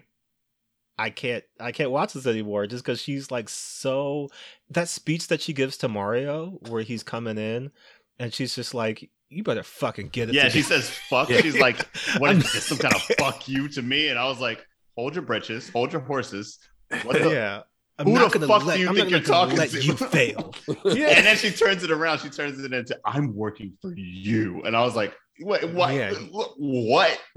And Mario's just like, you right. Yes. Right. Mario, but you know what? Like, I'm, I'm, I'm sorry, there might I'm be something genius. deeper there. There might be something deeper there. You know, like Justin said, she, she I've been getting yeah, along with yeah, those yeah. students. I'm gonna say this: when I worked at the school, and I work with these, and, and I work with some of these kids, like, half the time, you know, the kid, uh, the teachers were babying the kids, and a lot of these were young black, you know, well, uh, kids, you know, people of color, you know, English second language and things like that. Mm-hmm. So the people were babying them. When I worked there, I was in college, so I was raw, didn't give a fuck. So when these kids were, were on the dumb shit, I'd be like, yo, pulling something, yo, what the fuck is going on with you? Mm-mm. But for some reason, Justin Withers, that like, he's like, they fired me two weeks later. I don't know why. no, no, but but that then, but the kids did actually open up to me, and they respect me because I talked to them on their level, as opposed yeah. to speak to them like everybody about it, like like they were like they. didn't know anything going around. So, like, I it, it, with that scene, I was like, we're this kind of truth in that scene, but if that's the way she's gonna run that class, she had to start that from the beginning. Yeah, you don't you don't just yeah you don't just turn that switch and then you become like the like yo I'm a I'm gonna play it to you real when you freaking Little House on the Prairie, you know, uh, for the last two and a half years. That doesn't work. You have to be, you had to have been that person that the the kids was like, oh, I can't fuck around in uh, mm. Missus G's class. And and then, like, they grow that respect for you. So be, because if right. you try to pull that shit later on, they'll be like, you hear this fucking hokey dokey bitch talking to me outside the classroom? Somebody hit this bitch in her tit. You know what I'm saying? It's not going to work like that. Well, because it's like she's like you're saying, yeah, this is exactly right, Justin. The whole time, it's it's interesting to see what ex- like what do you think is exactly the turning point in this movie? Is it when she brings them to the Museum of Tolerance? Yeah. Is it when she calls them Nazis? Basically, I, I think it's and, like, I think it's the Museum the of Tolerance. Their ways? I think it's no, I, I I think it's the line where she shows them that they're yeah. not too, they're not that much different from each mm-hmm. other. So she's trying to build a commonality between them. I mean, she that, tries, I but I, I feel it doesn't it doesn't hit the kids like fully until like Marcus comes out of the Museum of Tolerance. Like, I wasn't tolerant before, but now I'm pretty tolerant. Like he he pulled a, he pulled the card, he put the card in the machine and saw like, you know, they at the Museum of Tolerance they have this whole exercise where they make you like live out as uh, uh, a Jew on the on the in the internment camp, and he was like, I was a little girl named Millie, and now I'm a man named Marcus. Like, my little boy is dead. I need to call David Ruffin and apologize to him. The voiceovers are fucking wild. Well, they like they were nonsensical, and yeah, just, like they, didn't they, yeah. It was like it was just like this person on screen. Oh, that nigga's thinking now. Like it was like, oh, okay, okay, cool. Did we ever get a Hillary Swank voiceover? Even no. though she's prominently featured, like they tried not to make her the main character, but yeah. she was the main character. Yeah. Oh, for sure. No, she's definitely the, the centerpiece of the movie. Again, so much that she has a, a white love story in the middle of these these kids, you know, like shooting up in the middle of the street. Like the the the transition from her first reading the the journals into that whole montage about like all of their lives was some of the wildest things I've seen watching movies on this podcast, because it's just it's such an abrupt left turn from everything that you've seen before. That like you go from these kids and you're like, oh, okay, like I, I think I kind of get what's going on here. Like, yeah, like drugs, gangs, et cetera, whatever. Like, have you ever seen a dead body? Like, do you know what it's like to be on with, withdrawal from cocaine? Like every every kid, it's like the most egregious like hood story, one after the other, after the other, after the other. Except for Ben, who I guess is just like, I want to see Ben's home life. I wonder what's going on. Uh, he he's living he's living like that kid in uh, Same Kind of Different as Me. He's playing T V on the T V next to the T V playing oh, on the blind on side? the blind side of me. Sorry, he's playing video games on the T V yeah, right yeah. next to the real T V in the house. Yeah. He's like, oh yeah, I'm just. Doing I want to know what here. He's talking about when he goes home, when he tells his parents about his day at school. She's like, wait, what do they have you doing with niggas? Have you ever heard of Tupac, Mom? It's a- Shut up, Mom. Too busy listening no, to that. Yeah, Tupac. That's what it is. At school, we had a crump circle. I don't know what, what it is. Yeah, pass the casserole. I think that's that's just what it like. That's just what made me so upset about this movie. It's just how many times we we get, because it's it's exploitative, right, of these kids' stories and their pain, right, and then on top of that, it's telling you that the only thing in their lives worth holding on to is this classroom and Hillary Swank. Like that's it. That's all they have. Like again, Yo, who makes the speech at the at the Toast for Change, who's just like, I didn't have shit before I came to this classroom. My mom got evicted. Uh, I, I I don't have new clothes. I thought everybody was going to laugh at me, but you're my family. And like, that's just kind of the repeated thing time after time where they're just like, yeah, this is it. Like there's nothing, there's nothing else going on in your life. We're just closing on Hillary Swank's face all the time when she's hearing these stories. Just like, yes. Yes, tell me more. Like, and then she'll go home to her husband or her dad and be like, "Can you believe the life these kids live?" It's like, yeah, they're poor, they're in poverty. The school system. So, what's crazy is like, as yeah, she's spooning fu- caviar into her mouth. The, the husband does have a point. The husband is like, "Yeah, these kids are fucking destitute." And she's like, "It's crazy. It's it's insane that the system works this way." And she's like, and he's just like, "I guess I got to get three jobs." Yeah, I guess so, I have to get a second job. I have to understand what it's like to be them.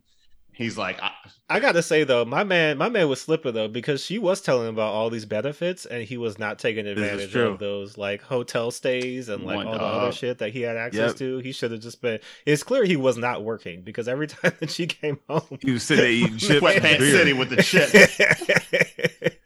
You know what I mean? He was playing G T A. It was like I could have been and, uh, something. I could have been a contender. all he was sitting there thinking, but he was just like, yeah, yeah, yeah, these kids are having it real hard. But you know it's also real hard. Me. And like, I got to get these Crayolas. I got to get these Crayolas. I got to go to Office Depot. Excuse me. Sorry. I have places to be. Well, yeah, I mean, I think the last the last thing for me that I just was like, God damn it. Movie. Like, I don't know why you've decided to, to, to play it this way. Is that like every every time like you were like, okay, I get it. Like I get it, right? Like I, I understand what's happening in this movie. There was a there was a need for a white person to come on screen and just like be like a like a villain. You know what I mean? Like there there had to be levels to it. So it's not Erin's not just good. She's not just doing a good thing. She's the only she's one. She's the best thing and that's going to happen. Is she's rising yes, above yes. every her entire race. Because because there's the scene where she's just like she's casually having lunch with the um other teacher and she's like trying to like explain what's going on. It's like, oh no, I'm racist. Like, do, do, Yo, I'm sorry. Did that? Did I tell that about me? That scene was so funny. It feels like it feels like what, like Wednesday during the shoot schedule, right? It's just like, all right, we're gonna get some teacher extras, and it's just you two, and it's really just him, and and, and go, and go, and actually, it's like just like they, it's like they almost told the other teacher to like improv racism. They're like, you hate these kids. It's like, I was looking at the script and uh, it says, I just rant about these kids. There's no like dialogue. It's like, yeah, yeah, yeah. Just go for it. Uh, and then well, he was just like, he looked at it, molded over and was like, can I say nigger? um, well, it, it, see what you see what you're feeling. Just see what, see, get froggy with it. Feel the froggy. Thing, the thing about it was the fact is like, she's talking about like, you know, if, if I can just have you on my side, whatever. He's sitting there eating this sandwich like, niggers are the are the waste of society. He literally is, but I'm not that. Done there. the the the S's and the and the C's. Oh man, I'm not gonna say the words. This guy is literally eating his sandwich, and he was like, "Hold my beer. hold on, hold on a second. I got some thoughts." And Hillary Swank is just like, oh, yo, I can't believe you're saying these things. Just like, and like all the teachers behind him are just like, he dabbed the corners of his mouth, and he was uh, he was just like, let me tell you something about the blacks. They don't deserve rights. Yeah, I know, I know these kids. That, that guy was just a piece of shit. Like when she's like presenting like the case to be with the kids through junior senior year, he's just like, she's in the middle of a divorce. I was like, Jesus Christ, man. And they even played it. They played it the way that it's supposed to be played, which is like, the fuck you just say? Like, if you don't take this, like, she literally turned to him like, I'll beat your ass. Yeah, he was like, she has no love at home. yeah, she she's like, this bitch is just trying to get herself a family because she ain't got no family God, at home. That's what's happening here. She's just trying like to fuck these the kids, is what I'm telling you. She's literally like, I want to teach these kids for another year. No! No! Like he shook. He was like, oh. Well, that's so that's the other scene is at the end where she's trying to campaign for that, and the uh, the, the mean white lady who's hating on her the whole movie is like visibly shaking while she's like explaining her case, yeah. And she's just like, you know, you think you're the only one that cares about these kids. You think you're the only good teacher at this school. And you could just feel like the white rage just like building and like vibrating off of her body. And that's what it's just like. You, this, because it, it felt like we watched Ghost of Mississippi recently and obviously seeing that James Woods was not acting and was actually a huge racist. You know what I mean? Like, I just red flags. Yeah, every time James Woods was like, on set, he was like, are we rolling yet? The day would end, he just be like, okay. Are we wrong? Yeah. Did we did we shoot? I'm just gonna read from my did we diary. Shoot anything? Yeah. let me just let me just improv. Y'all catch bit. That part where I shot uh, that guy? But, but like it felt like they were too good at that. Like Hillary Swank and that other woman were just too good at just being like peak white woman, and I was very uncomfortable with just how effortlessly that seemed to be coming off. Because like this is you're pulling from something real here. Like this is not you. Just like, you know, go, there was some, some method acting at play there that I was just like, I don't know if this is how this is a, supposed to be playing at home, but to me, I both not. I feel like I should lock the door. Both. Like the cops are coming. Like she's she's seen me. Both those other English like, teacher I characters, like safe. I feel like they just like hung out in a Walmart and just studied. They were just like, all right, who who getting mad? Who getting mad? How how, how do I get mad? How who's do calling I, the yeah, manager? Who, who's calling the manager? Yeah. Who doesn't like standing too close to a black person? I yeah. need to study that behavior. I think, oh, okay, this is my last point because, yeah, like the movie itself dances around racism, you know what I mean? Mm-hmm. And like the actual like systemic issues at play when it comes to school systems because, you know, people think about New York City, New York State, very progressive place, most segregated schools in the country, yep. you know what I mean? Like that's like still happening today. Like it was, it wasn't a thing that just kind of cropped up over time. When you look at the way that we fund schools today, right? Like those low income schools, those black and brown kids, they're not getting any of this money. And that's on purpose. That's not a mistake. And when you think about even just like now with like C R T stuff happening, oh you think about all these, you know, trans and, and gay rights bills that are being targeted at, at kids. And you, and you see just how like intentional it all is. Like it's not a mistake. Like these are adults making very intentional decisions about how we're going to treat these kids. And for this movie to say, you know, but if these kids were just a little bit more tolerant of each other and like maybe read a book or two, like I think it could turn around for them. I, and it's like, no, dog, like that's not what's going to happen because even, even a mini rant, right? Like back in two thousand sixteen where all the, it's, it's not Birdie, but it's all the Birdie supporters who are telling me about how good he was for me specifically as a black person and how like free college was going to be like such a, a great, you know, thing for, for all the blacks. Right. And I was like, right. But like, if my name is LaQuania, it doesn't matter how many P H Ds I have because I'm getting screened out of the interview process. Yep. Because my name is LaQuania. That's not a thing that education is going to fix. If I go to a bank and try to get a loan to start my business and my name is, you know, Terrellius, I'm not going to get a loan. Like all of these things that are, are again, intentional. They're not, it's not a mistake that I'm not getting a loan. It's not a mistake that I'm getting screened out of this. It's not a mistake that you are relegating me to these spaces and places where you don't have to think about me or bother with me after the fact. Like all of that is on purpose. And so anytime that I see these movies and they're just like, yeah, but the kids could really do better. Right. And it's like, why are we not talking about the adults in the situation? Like you're the ones who are fucking up and like ruining these kids' lives and you're taking zero responsibility. And even in this situation where Erin is like, you know, I'm going to get three jobs and like do all this other stuff. It's like we've been saying, it's like, yeah, but like, does that kid need a sandwich? Is that something that's beat like a need that's being met? Like all these other just simple, basic day-to-day needs. I think what the thing is like, here you... is when it really comes down to it, this movie is basically pull yourself up by your bootstraps. That's what mm-hmm. this movie is saying. Is like, you can do it if you if you're willing to work hard enough. And that's yeah. all this movie is saying. And this white woman was willing to work three jobs to teach these kids, so she was able to teach these kids. This kid was able to read Anne Frank, even though they're illiterate, so they were able to change their whole mindset to then to then be a functional human in society. These kids were able uh, to raise enough money to bring... Uh, to bring a, the Holocaust um, uh, savior from all the way from Switzerland. So therefore they were able to find compassion. That's it, like in extraneous work, circumstances. Like if, if you're in a situation where somebody cares for you enough, somebody has the wherewithal to, you know, raise money, get a job at a hotel so they can buy you books. Like otherwise you're fucked, fam. Like pretty that, much. That's right. kind it's of like, what the movie is saying. And, or doesn't realize it's because there's no because there's no these there's movies no people only... of color in this movie there's no people of color in this movie who care about these kids like not no not one yeah. ever nope. makes an attempt to do anything helpful or positive for any of yeah. the kids in this movie. The one kid's mom is just like, I mm-hmm. guess you're back, please carry the groceries in now. mm-hmm.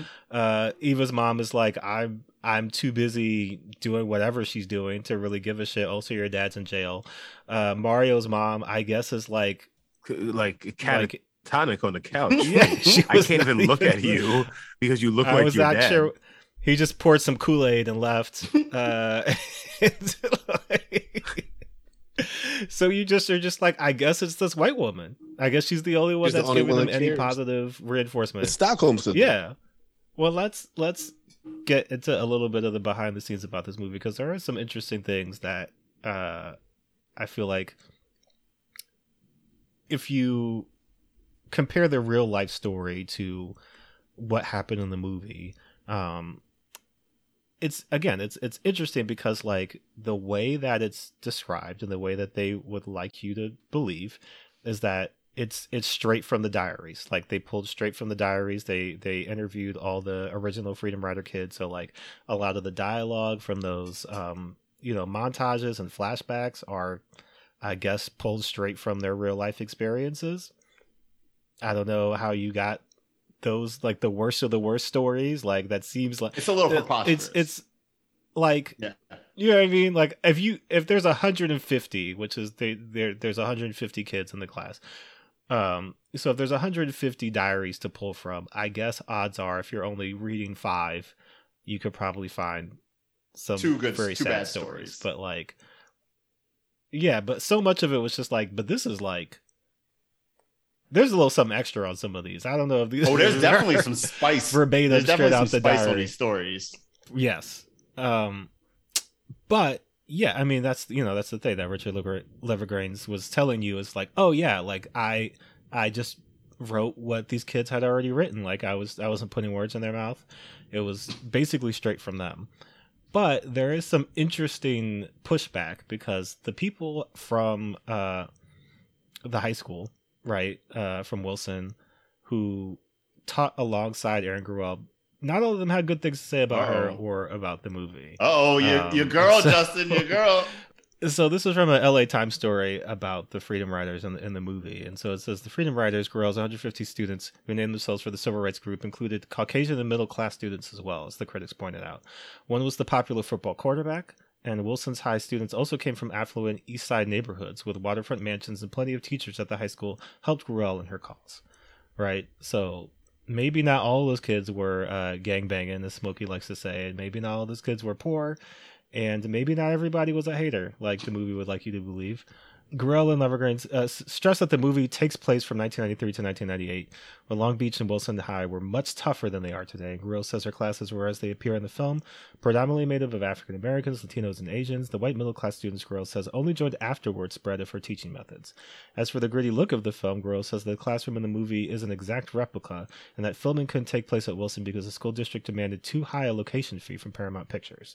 Uh, so they had to use some other places. It is interesting in the movie where you see her walk into her class for the first time. You look across the hall at like A P teacher, and it's just like white pristine room, you know what I mean, with like the newest. And you go into Dusty. Her classroom, and it's just like somebody like beat the shit out of it before she yep. walked in. Yeah, the art department just punched the walls. Yeah, you know, put a few bullet holes in the desks. Um, so.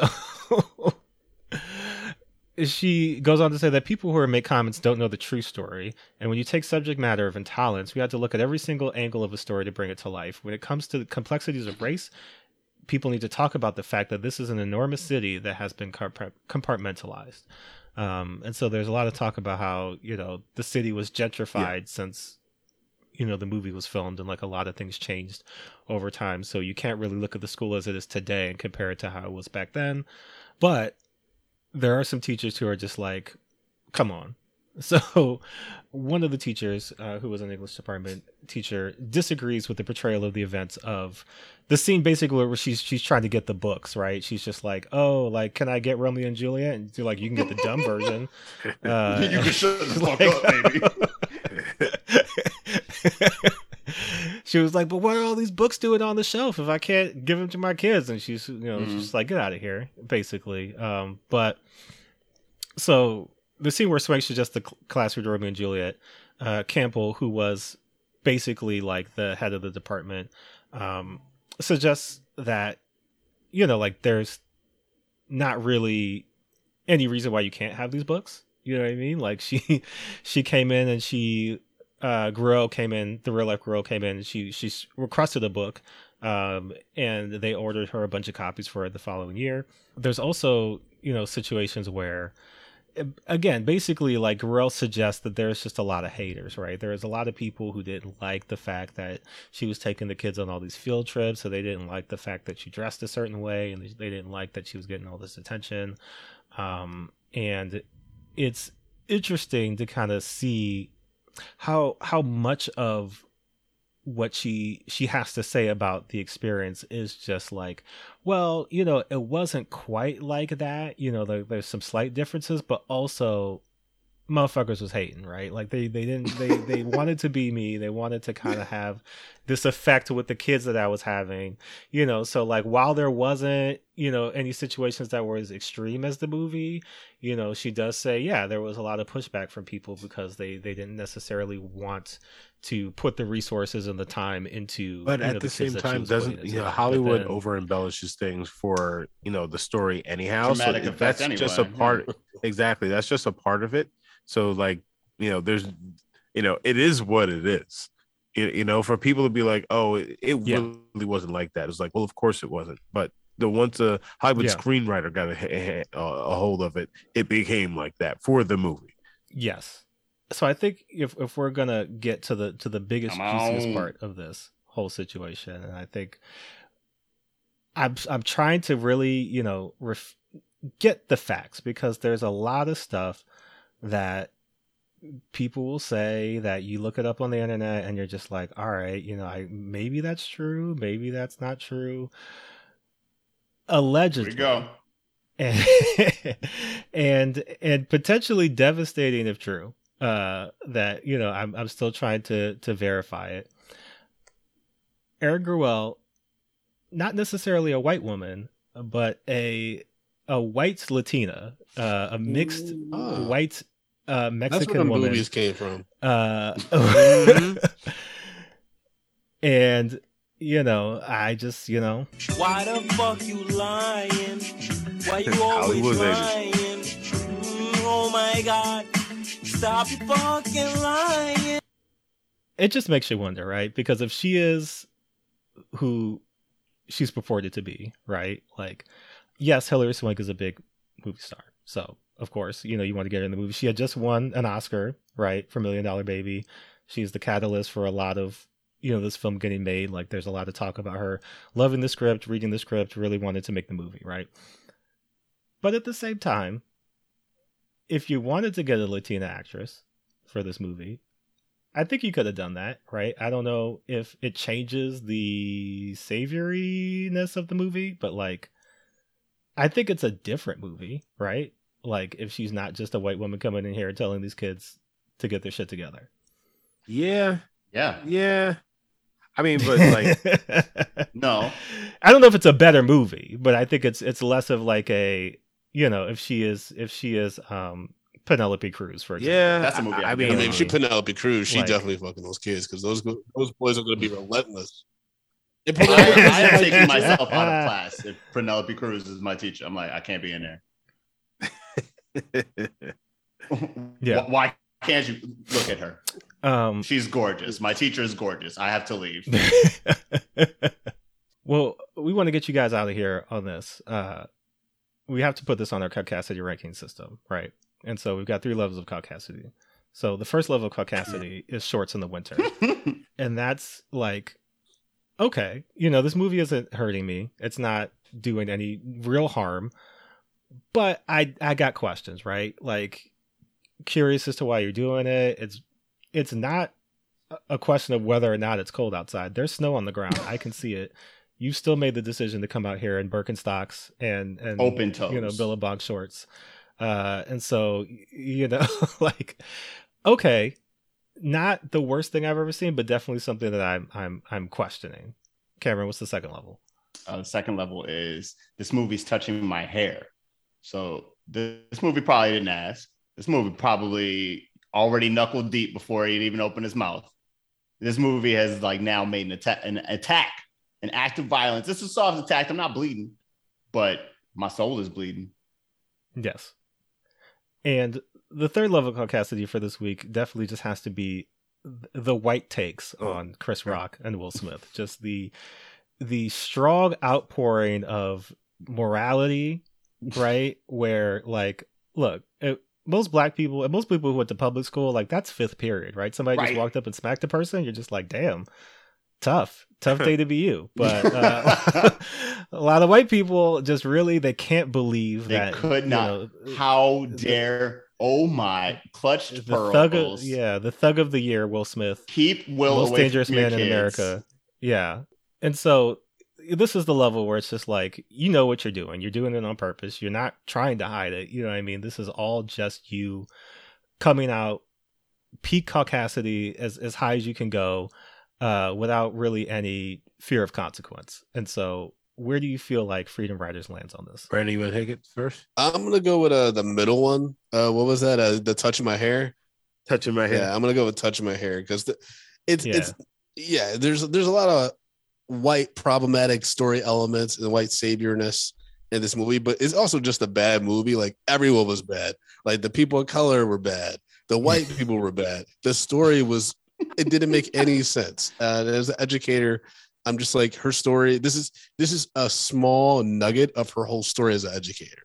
And the fact that they didn't talk about what it was like her dynamics with the other groups of students and why she was able to just go with this one group. Like there's so many things that had to be worked around to make that mm-hmm. happen. If that's a legit story, it's just, it, there, there, there was way more interesting stuff that they could have talked about. Um, but yes, there was a lot of white centeredness, especially with Patrick Dempsey and Hillary Swank. I didn't care.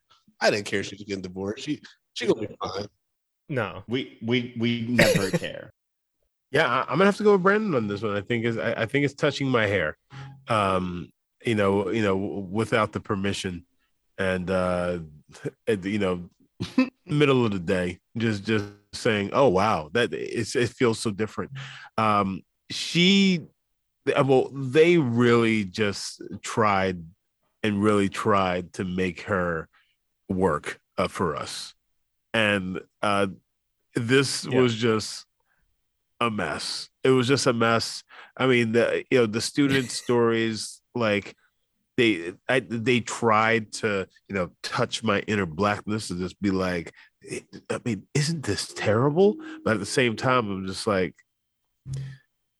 yeah, but what's really fucking going on here? It it it it it, it just it everything just yeah. felt very disconnected uh, in the film, and um, but like I felt like to make this extra extra egregious, we would have needed a scene where this white woman went to one of the kids' house and told their black mother. You, you know what I'm saying? That's what would have set it over. We didn't quite have that scene because she really had no actual, besides the kid, she had no contact with any any uh, black adults.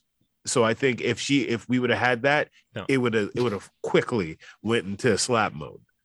But that would mm. that would basically yep. be Dangerous Minds. Like there's a scene in Dangerous Minds where Luann goes over to the black grandma, the only the only black grandma in the history of the world who doesn't yep. care about education, doesn't give a shit like, about their kids. Know, our theory is that she was selling drugs and she Ooh. needed those kids on the corner, and that's why she was like, "Why are you here asking about you know product so and so?" Because we got to we got to get this work going out. So like you can just go back to whatever yep. whatever school you come from.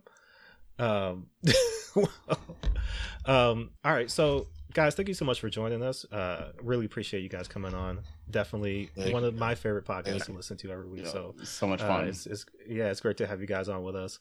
Um, so tell us a little about, about where we can find you guys online, what you guys are up to, uh, what people should be looking out for. Yeah, y'all can follow me at American Collins, american collins dot com for, for shows I got going on.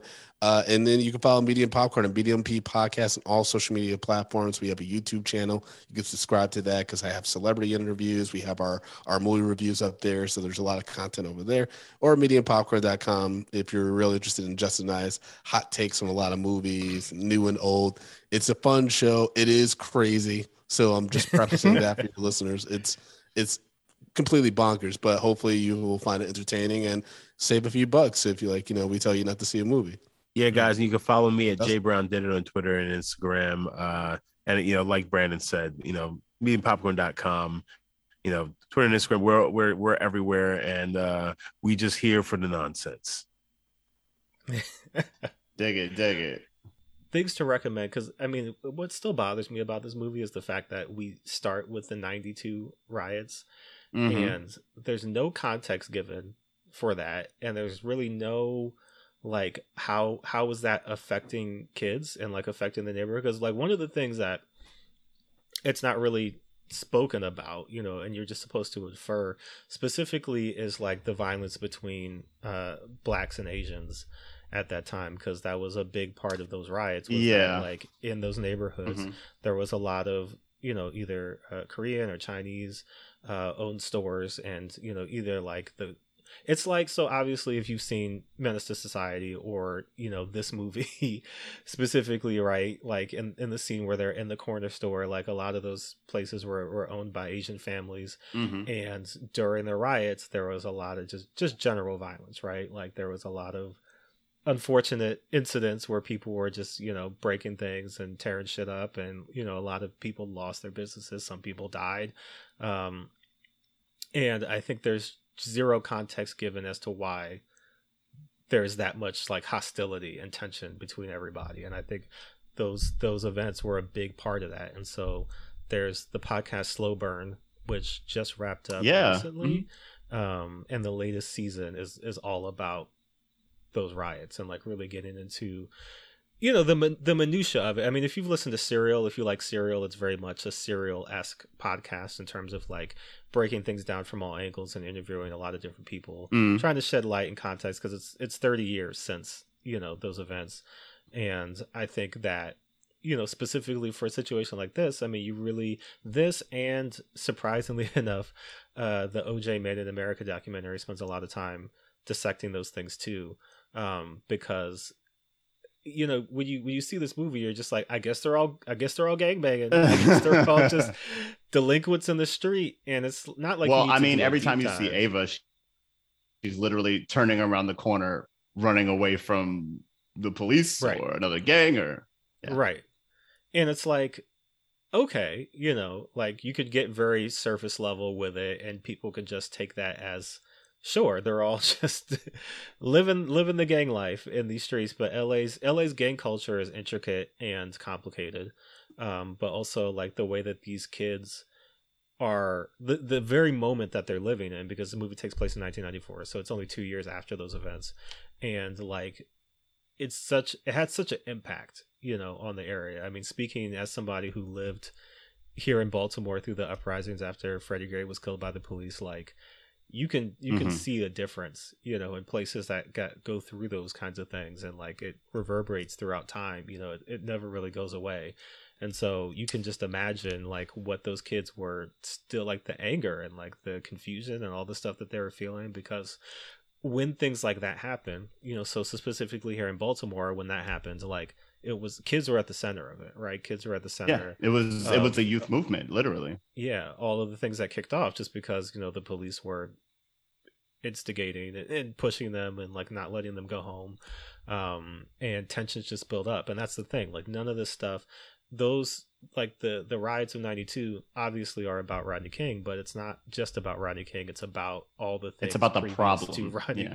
right yeah. You know what I mean? So like, yes, horrible, terrible event, yes, you know, the first one really that had been, you know, videotaped in real time and like spread across, you know, all these different media platforms and like caught the attention of the nation. But like black people knew about that shit since forever, because mm-hmm. they'd seen it in real life in real time their you know entire I mean? Lives. And you see yeah you see Eva, you know, living through a situation like that where her dad gets pulled out of her house and, you know, all this stuff. And so like the context of a lot of what you're seeing these kids go through, you know, like when you watch the the diary segments, like it really is just like very bizarre, like you're saying, Cameron, like almost like uh community theater snippets of like the hood Ooh. the hood of the play. Oh my god. You know, and just like it's all egregious. The things that you would yeah all the things that you would you would immediately think about, your mind would jump to when you're just like, oh, kids from from an impoverished, you know, L A neighborhood, like I wonder what that's like. Mm-hmm. Here it is, you know what I mean? Everything you throw at the wall sticks, right? So yeah, I would definitely recommend listening to that, because one, I mean, if you're just interested in those events, I think it's a really interesting dissection of all of that. But two, this, I mean, like things like this get thrown into these movies. I think we can agree a lot of the time when you watch these films, stuff like this is just out of context, just like dropped in and never explained. And then mm-hmm. it, it's almost like... it's like you're the kids in the class where she's like, you know, the Holocaust. And they're like, The what? what? Yeah, yeah. Was that Miss Miss Gruwell? Was that a real thing? The Holocaust? You know what I mean? It's just like, get the fuck out of here. Uh, but that, that would be my recommendation if I had to recommend something to listen to. That that kind of is is not necessarily this. You know, it's not about education. It's educational. You'll it's educational. Something. Oh, you're gonna learn something. You're not gonna learn a whole lot from watching do, this movie. Yeah. Yeah, it does have to do with this area in this neighborhood. Cam, what, what would you recommend people watch?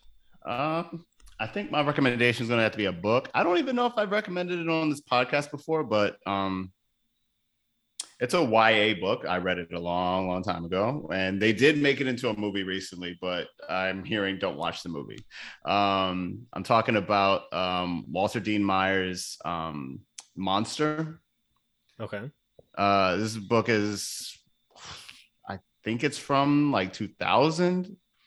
Uh, it's about a young boy who is caught in the middle of a bodega robbery, and he did not commit the crime. He was just the lookout, but he's the only one who gets arrested, and he goes to jail. He goes to jail, and jail is horrible. So in order to uh, literally uh, free his mind, literally to occupy his time, he spends the entirety of his trial uh dramatizing the events in a screenplay. And the way you read the book is you read um his events as like narrative, but you also read his thoughts as the screenplay. So mm-hmm. It's kind of interesting. Um it's a more actual take on like urban life, because everything isn't gang banging. It's literally like I like my home. I like my bed. I miss my bed. Yeah. I, you know, it's like being a kid. You know, these are kids, despite what how they look like in Freedom Writers. Yeah. Well. Uh, these are like thirteen-year-old kids, fourteen-year-old kids, and I think this movie mm-hmm. misses that part almost completely, oh, sure. with like trying to show you how bad it is, right? And I think yeah. they're trying to do the thing where it's like they're trying to juxtapose how bad their lives are with their surroundings, and hopefully their surroundings will make you feel like, oh, they're just children, versus yeah. these are human children in a systemically turned horrible environment, and yeah. they kind of have the uh, uh, their priorities fucking screwed up pretty much. Right. uh, well, and this book reminds you that they're really children at the end of the day. Yeah. Well, I mean, spo- spoiler for people who haven't caught up on Abbott Elementary, not the episode that aired this week, but the one that aired last week, um, where it's like, you know, you're you're you're waiting on this parent to come, you know, to, to parent teacher conferences, and you know, there's all this big deal about, oh, you know, like I, I thought she really cared about her kid, I thought she really cared about, you know, her future and all this stuff, but it's like I guess she's just not going to show up, you know, and then you learn that oh, she's a she's, she's a, a nurse. E R nurse. You know, who was yeah. trying to save somebody's life. And a lot of the times with, you know, parents working in these situations, like that's why the kids are latchkey kids, because yeah, their parents like, work ridiculous in order to keep them alive. Right. You know, like if you knew the kinds of things that parents had to do, you know, to keep these kids not not even just alive, because that's really not it, you know what I mean? Like I think a lot of these parents like feel the need. A lot of them are like, I want to give kids the things that I never had. You know, I definitely want to make sure that my kid has access to things that I, I never had the ability to have access to. But also like they know what it's like, right? Like you can't come to school with knockoff Jordans. Like you can't come to school, you know, like there's a set of rules. There's a set of rules that these that the adults don't understand. It's not you know, for them like, necessarily. Right. But we also like I want to take you on vacations, like I want to do all these things, like I, I want to be there for my kids, but also like the ability for me to provide for my kids is contingent upon me working three jobs, you know, or yeah. you know, doing all these other things. And it's like you think that, you know, because the scene where like she comes in and or she she's at her, you know, teacher conference and she looks across the hall and the perfect parents are, are laughing with the, you know, A P teacher and like all that stuff. And then you cut to her classroom and like, you know, nobody's shown up. It's and she's got like this big yeah. poster that she, yeah.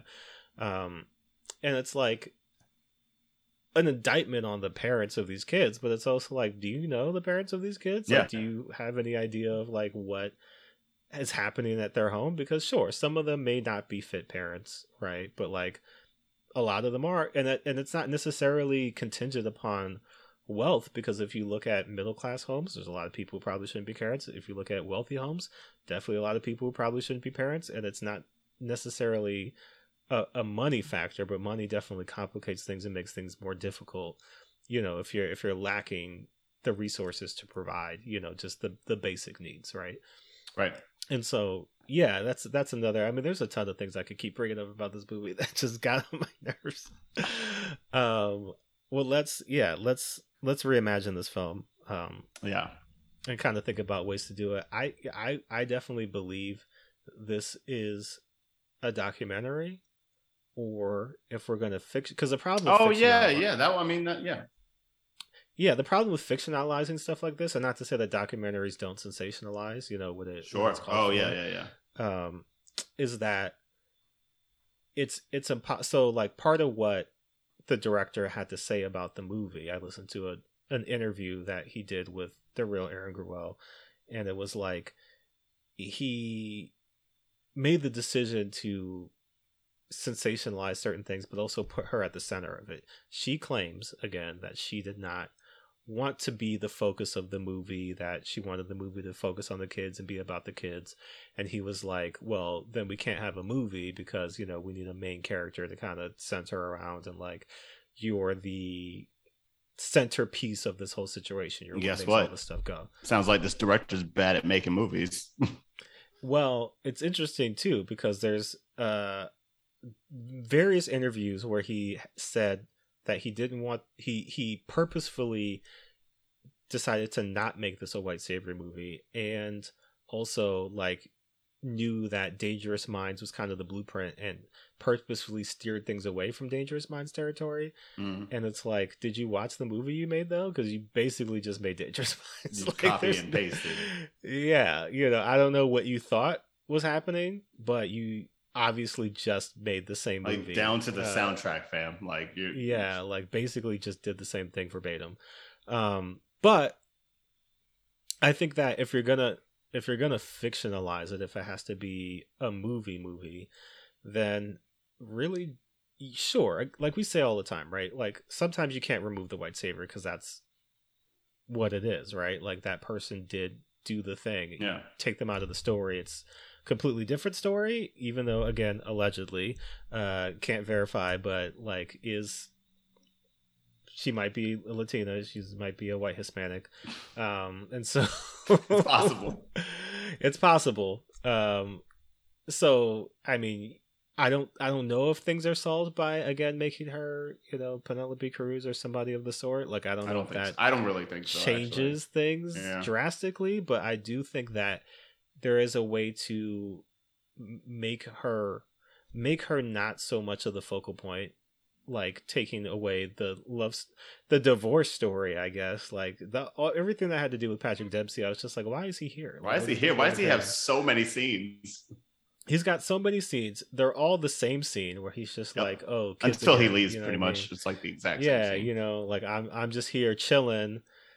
Basically trying to smash, you know, in, in the whole movie, like, you know, you're you're not putting out. So I guess we got to get divorced is what it came down yes. to. Yes, that um, was it. That was exactly it. So get him out of there. Get her father out of there, who was very creepy. And why did that character exist? It only confused me because I guess I looked away from the movie too long. So I was like, what the yeah. fuck is... Yeah, no, I mean, it's just like very, very off-putting uh, because when you see him, that scene where he picks up Mario from the projects, I guess, um, you know, you're just kind of like, okay, like, you know, Scott Glenn is got a certain look to him that, you know, he was hired for the energy that he conveys. Yeah. I'm not going to cast aspersions on him, but I, I can feel a certain vibe that was certainly being given off. And like, I guess he's also like, there's a lot of white people who are there just to like come around, come around to Erin's way of thinking. Like she's mm. convincing them that this is worth it, you know, and that you should really give these kids a chance. And like, why Like, what, what is the per- again? Like, I guess it's for white people. It's for white people to say, "Oh, I, I'm being too hard on these kids. I'm judging them. You know, I feel like they are." Um, but what you know, white person is going to turn around and actually be like, be self-reflexive enough to say, "I'm yeah. the, I'm the problem. Yeah, I think I'm none, the problem." None, none of none. them. Um, Cam. Before we, well, do you have you have a way of redoing it? I actually kind of did. I had like a visual way of uh, doing it. I mean, we're kind of joking when they say they did these community theater versions of them, even though they did really yeah, do community versions, community theater versions. But uh, I'd say kind of go all the way. If you're going to do it, do it right. Mm. Have these scenes, these like dramatic scenes, playing out like they're horrible, you know, lives that. They're just, you know, so so unluckily cast with, right? Do that, but make that the bedrock of the movie, right? Yeah. Make make their actual class journey part of that. And if you gotta have that dumb plot with Ava being the witness to, you know, a murder and having to choose the truth or not, like do that, sure, but have that be a part of like her actually writing in these journals. Like if they're writing for their freedom, show yeah. me that. You know, right. Don't show me well so much of this. Don't show me so much of this movie. You know, yeah. I, I feel like you could actually have it, have your cake and eat it too with these little, uh, these little um, writing scenes that are in there. But I, I, the movie is concerned with too many other things to actually like focus on what matters here, and it's so unfortunate yeah. because this again. Stories to black and brown people, stories to black and brown people with disadvantages in life just are told again from the wrong point of view again and again and again. Mm-hmm. And this is a blatant, this is a, this is one of the more blatant examples of it. This is one of the more like just yes. weak, sad versions of it that are like, it's so obviously not trying. It's like, why invest in the film itself? It's really, it's really unfortunate. We watched some bullshit. so you don't have to. So you don't have to. Yes. Well, Justin and Brandon had to leave, but I still want to play this game with you, Cameron. Let's go. Let's go. Um, let's see what it got across all of our favorites. Ooh. IMDb, Amazon, Rotten This is going to be tough actually, because I feel like motherfuckers started like with this. Yeah, starting with IMDb. Um, what do you out think? Of ten, IMDb. Fuck, this movie is bad, guys. Like this movie is mm. dumb. Uh, I'm gonna yeah. go with a five, five point five, seven point six. Get the fuck out of here. Seven point six might as well people be an eight. It. Seven point six. They love. I mean, the thing about this movie is that people found the story extremely inspirational. Oh my god. They tend to find my bank account inspirational movies. Donate yeah. help me. So you know there's just a lot of like yeah you know I, I'm a teacher and I you know I, I my my life was changed by watching this movie. I was in a gang, my life was changed from watching this movie. Okay. Yeah. I can't verify any of these I, things. I'm not going to tell anybody. Yeah, I'm not going to tell anybody that life wasn't changed, but you know what mine was? Not changed. Uh, what about Rotten Tomatoes? This is critics, critics' view of this film. So the people thought it was a seven. The movie snobs thought it was a seven. Yeah. Point six. Critics. sixty? seventy. Fuck out of here. You're kidding me. seventy percent. No. Critics also, I don't know if love is the right word, but tolerated this movie. Just like that um, Museum of Tolerance. They were like, be... ooh, I'm Marcus. Yeah. I mean, there's a lot of jumping around the fact that it's formulaic and, you know, repetitive yes. and kind of feels like the same movie that you've seen time and time again.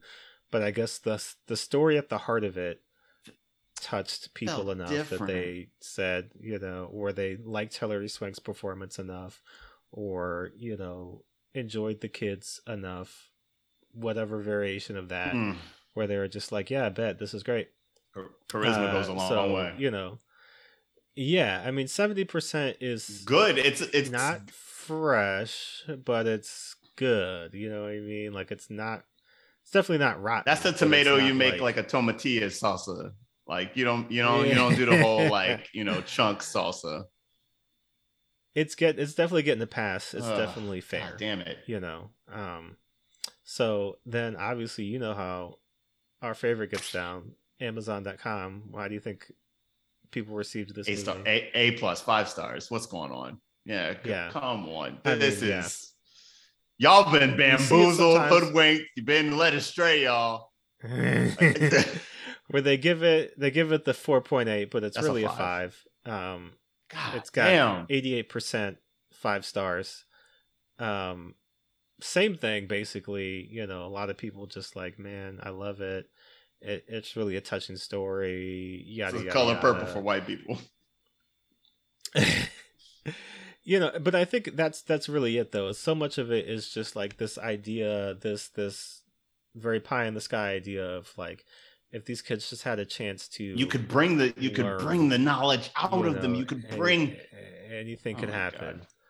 But it's also like, sure, great, you got the chance to be exposed to these things, these books, um, you know, go on these field trips, do all this stuff. But like we were saying, at the end of the day, when it comes time to apply for a job, when it comes time to, uh, you know, kind of be in these different spaces, like things are still set up for you to not succeed, like intentionally.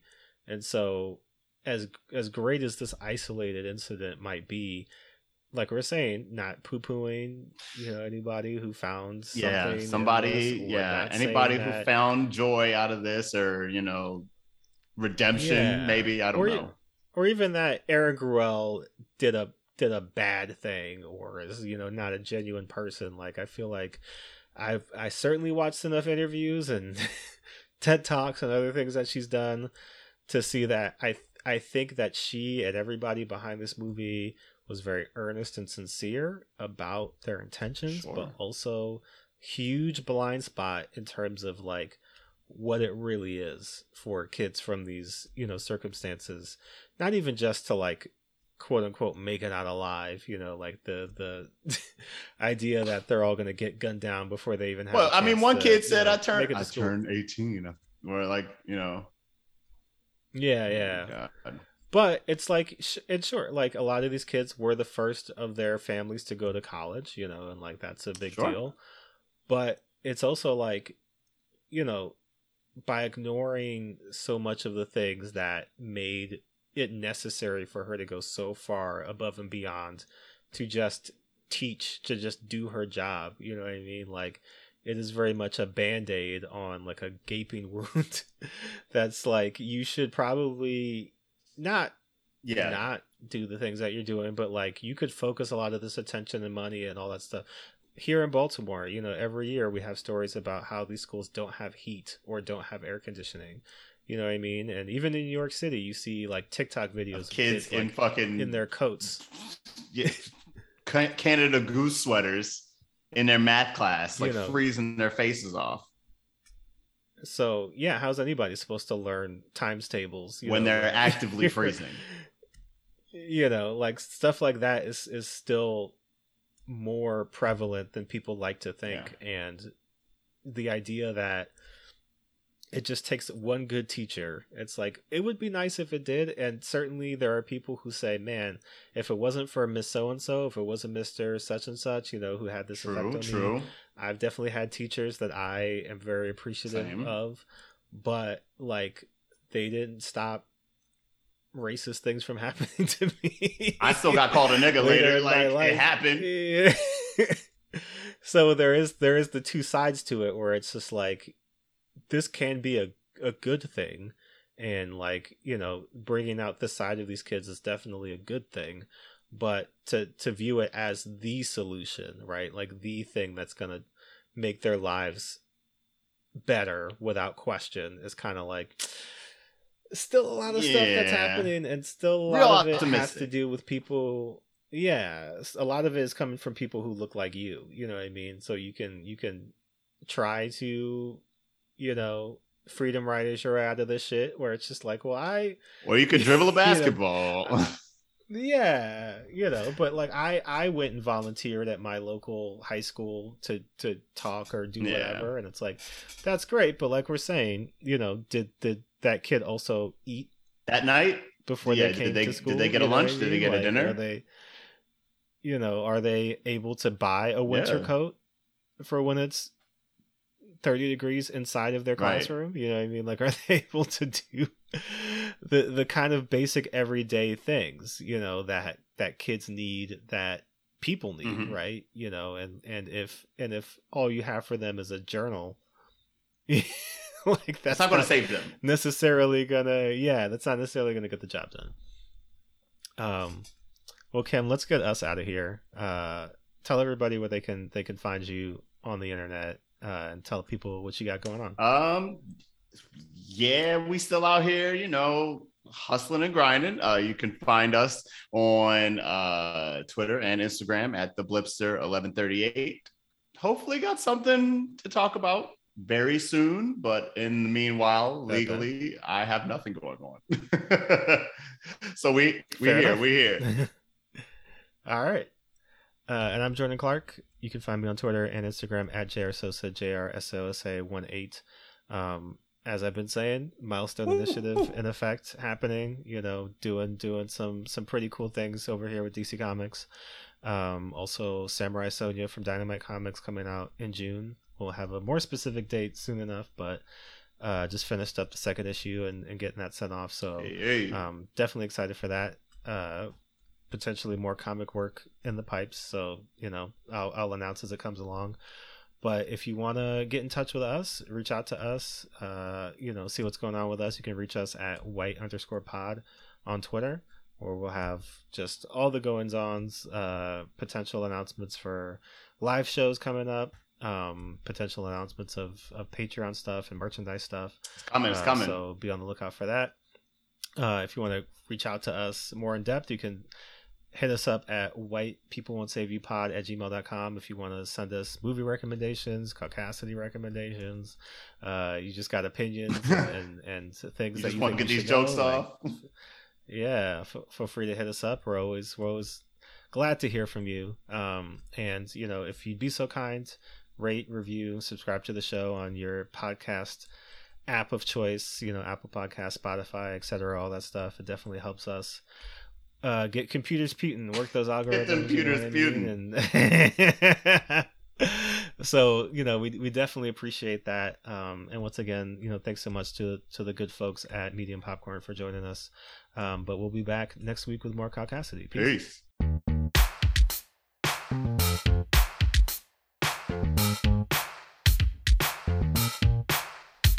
You can't save us. We don't want to be saved. You can't save us. We don't want to be saved. You can't save us. We don't want to be saved. You can't save us. We don't want to be saved. You can't save us. We don't want to be saved. You can't save us. We don't want to be saved. You can't save us. We don't want to be saved. You can't save us. We don't want to be saved.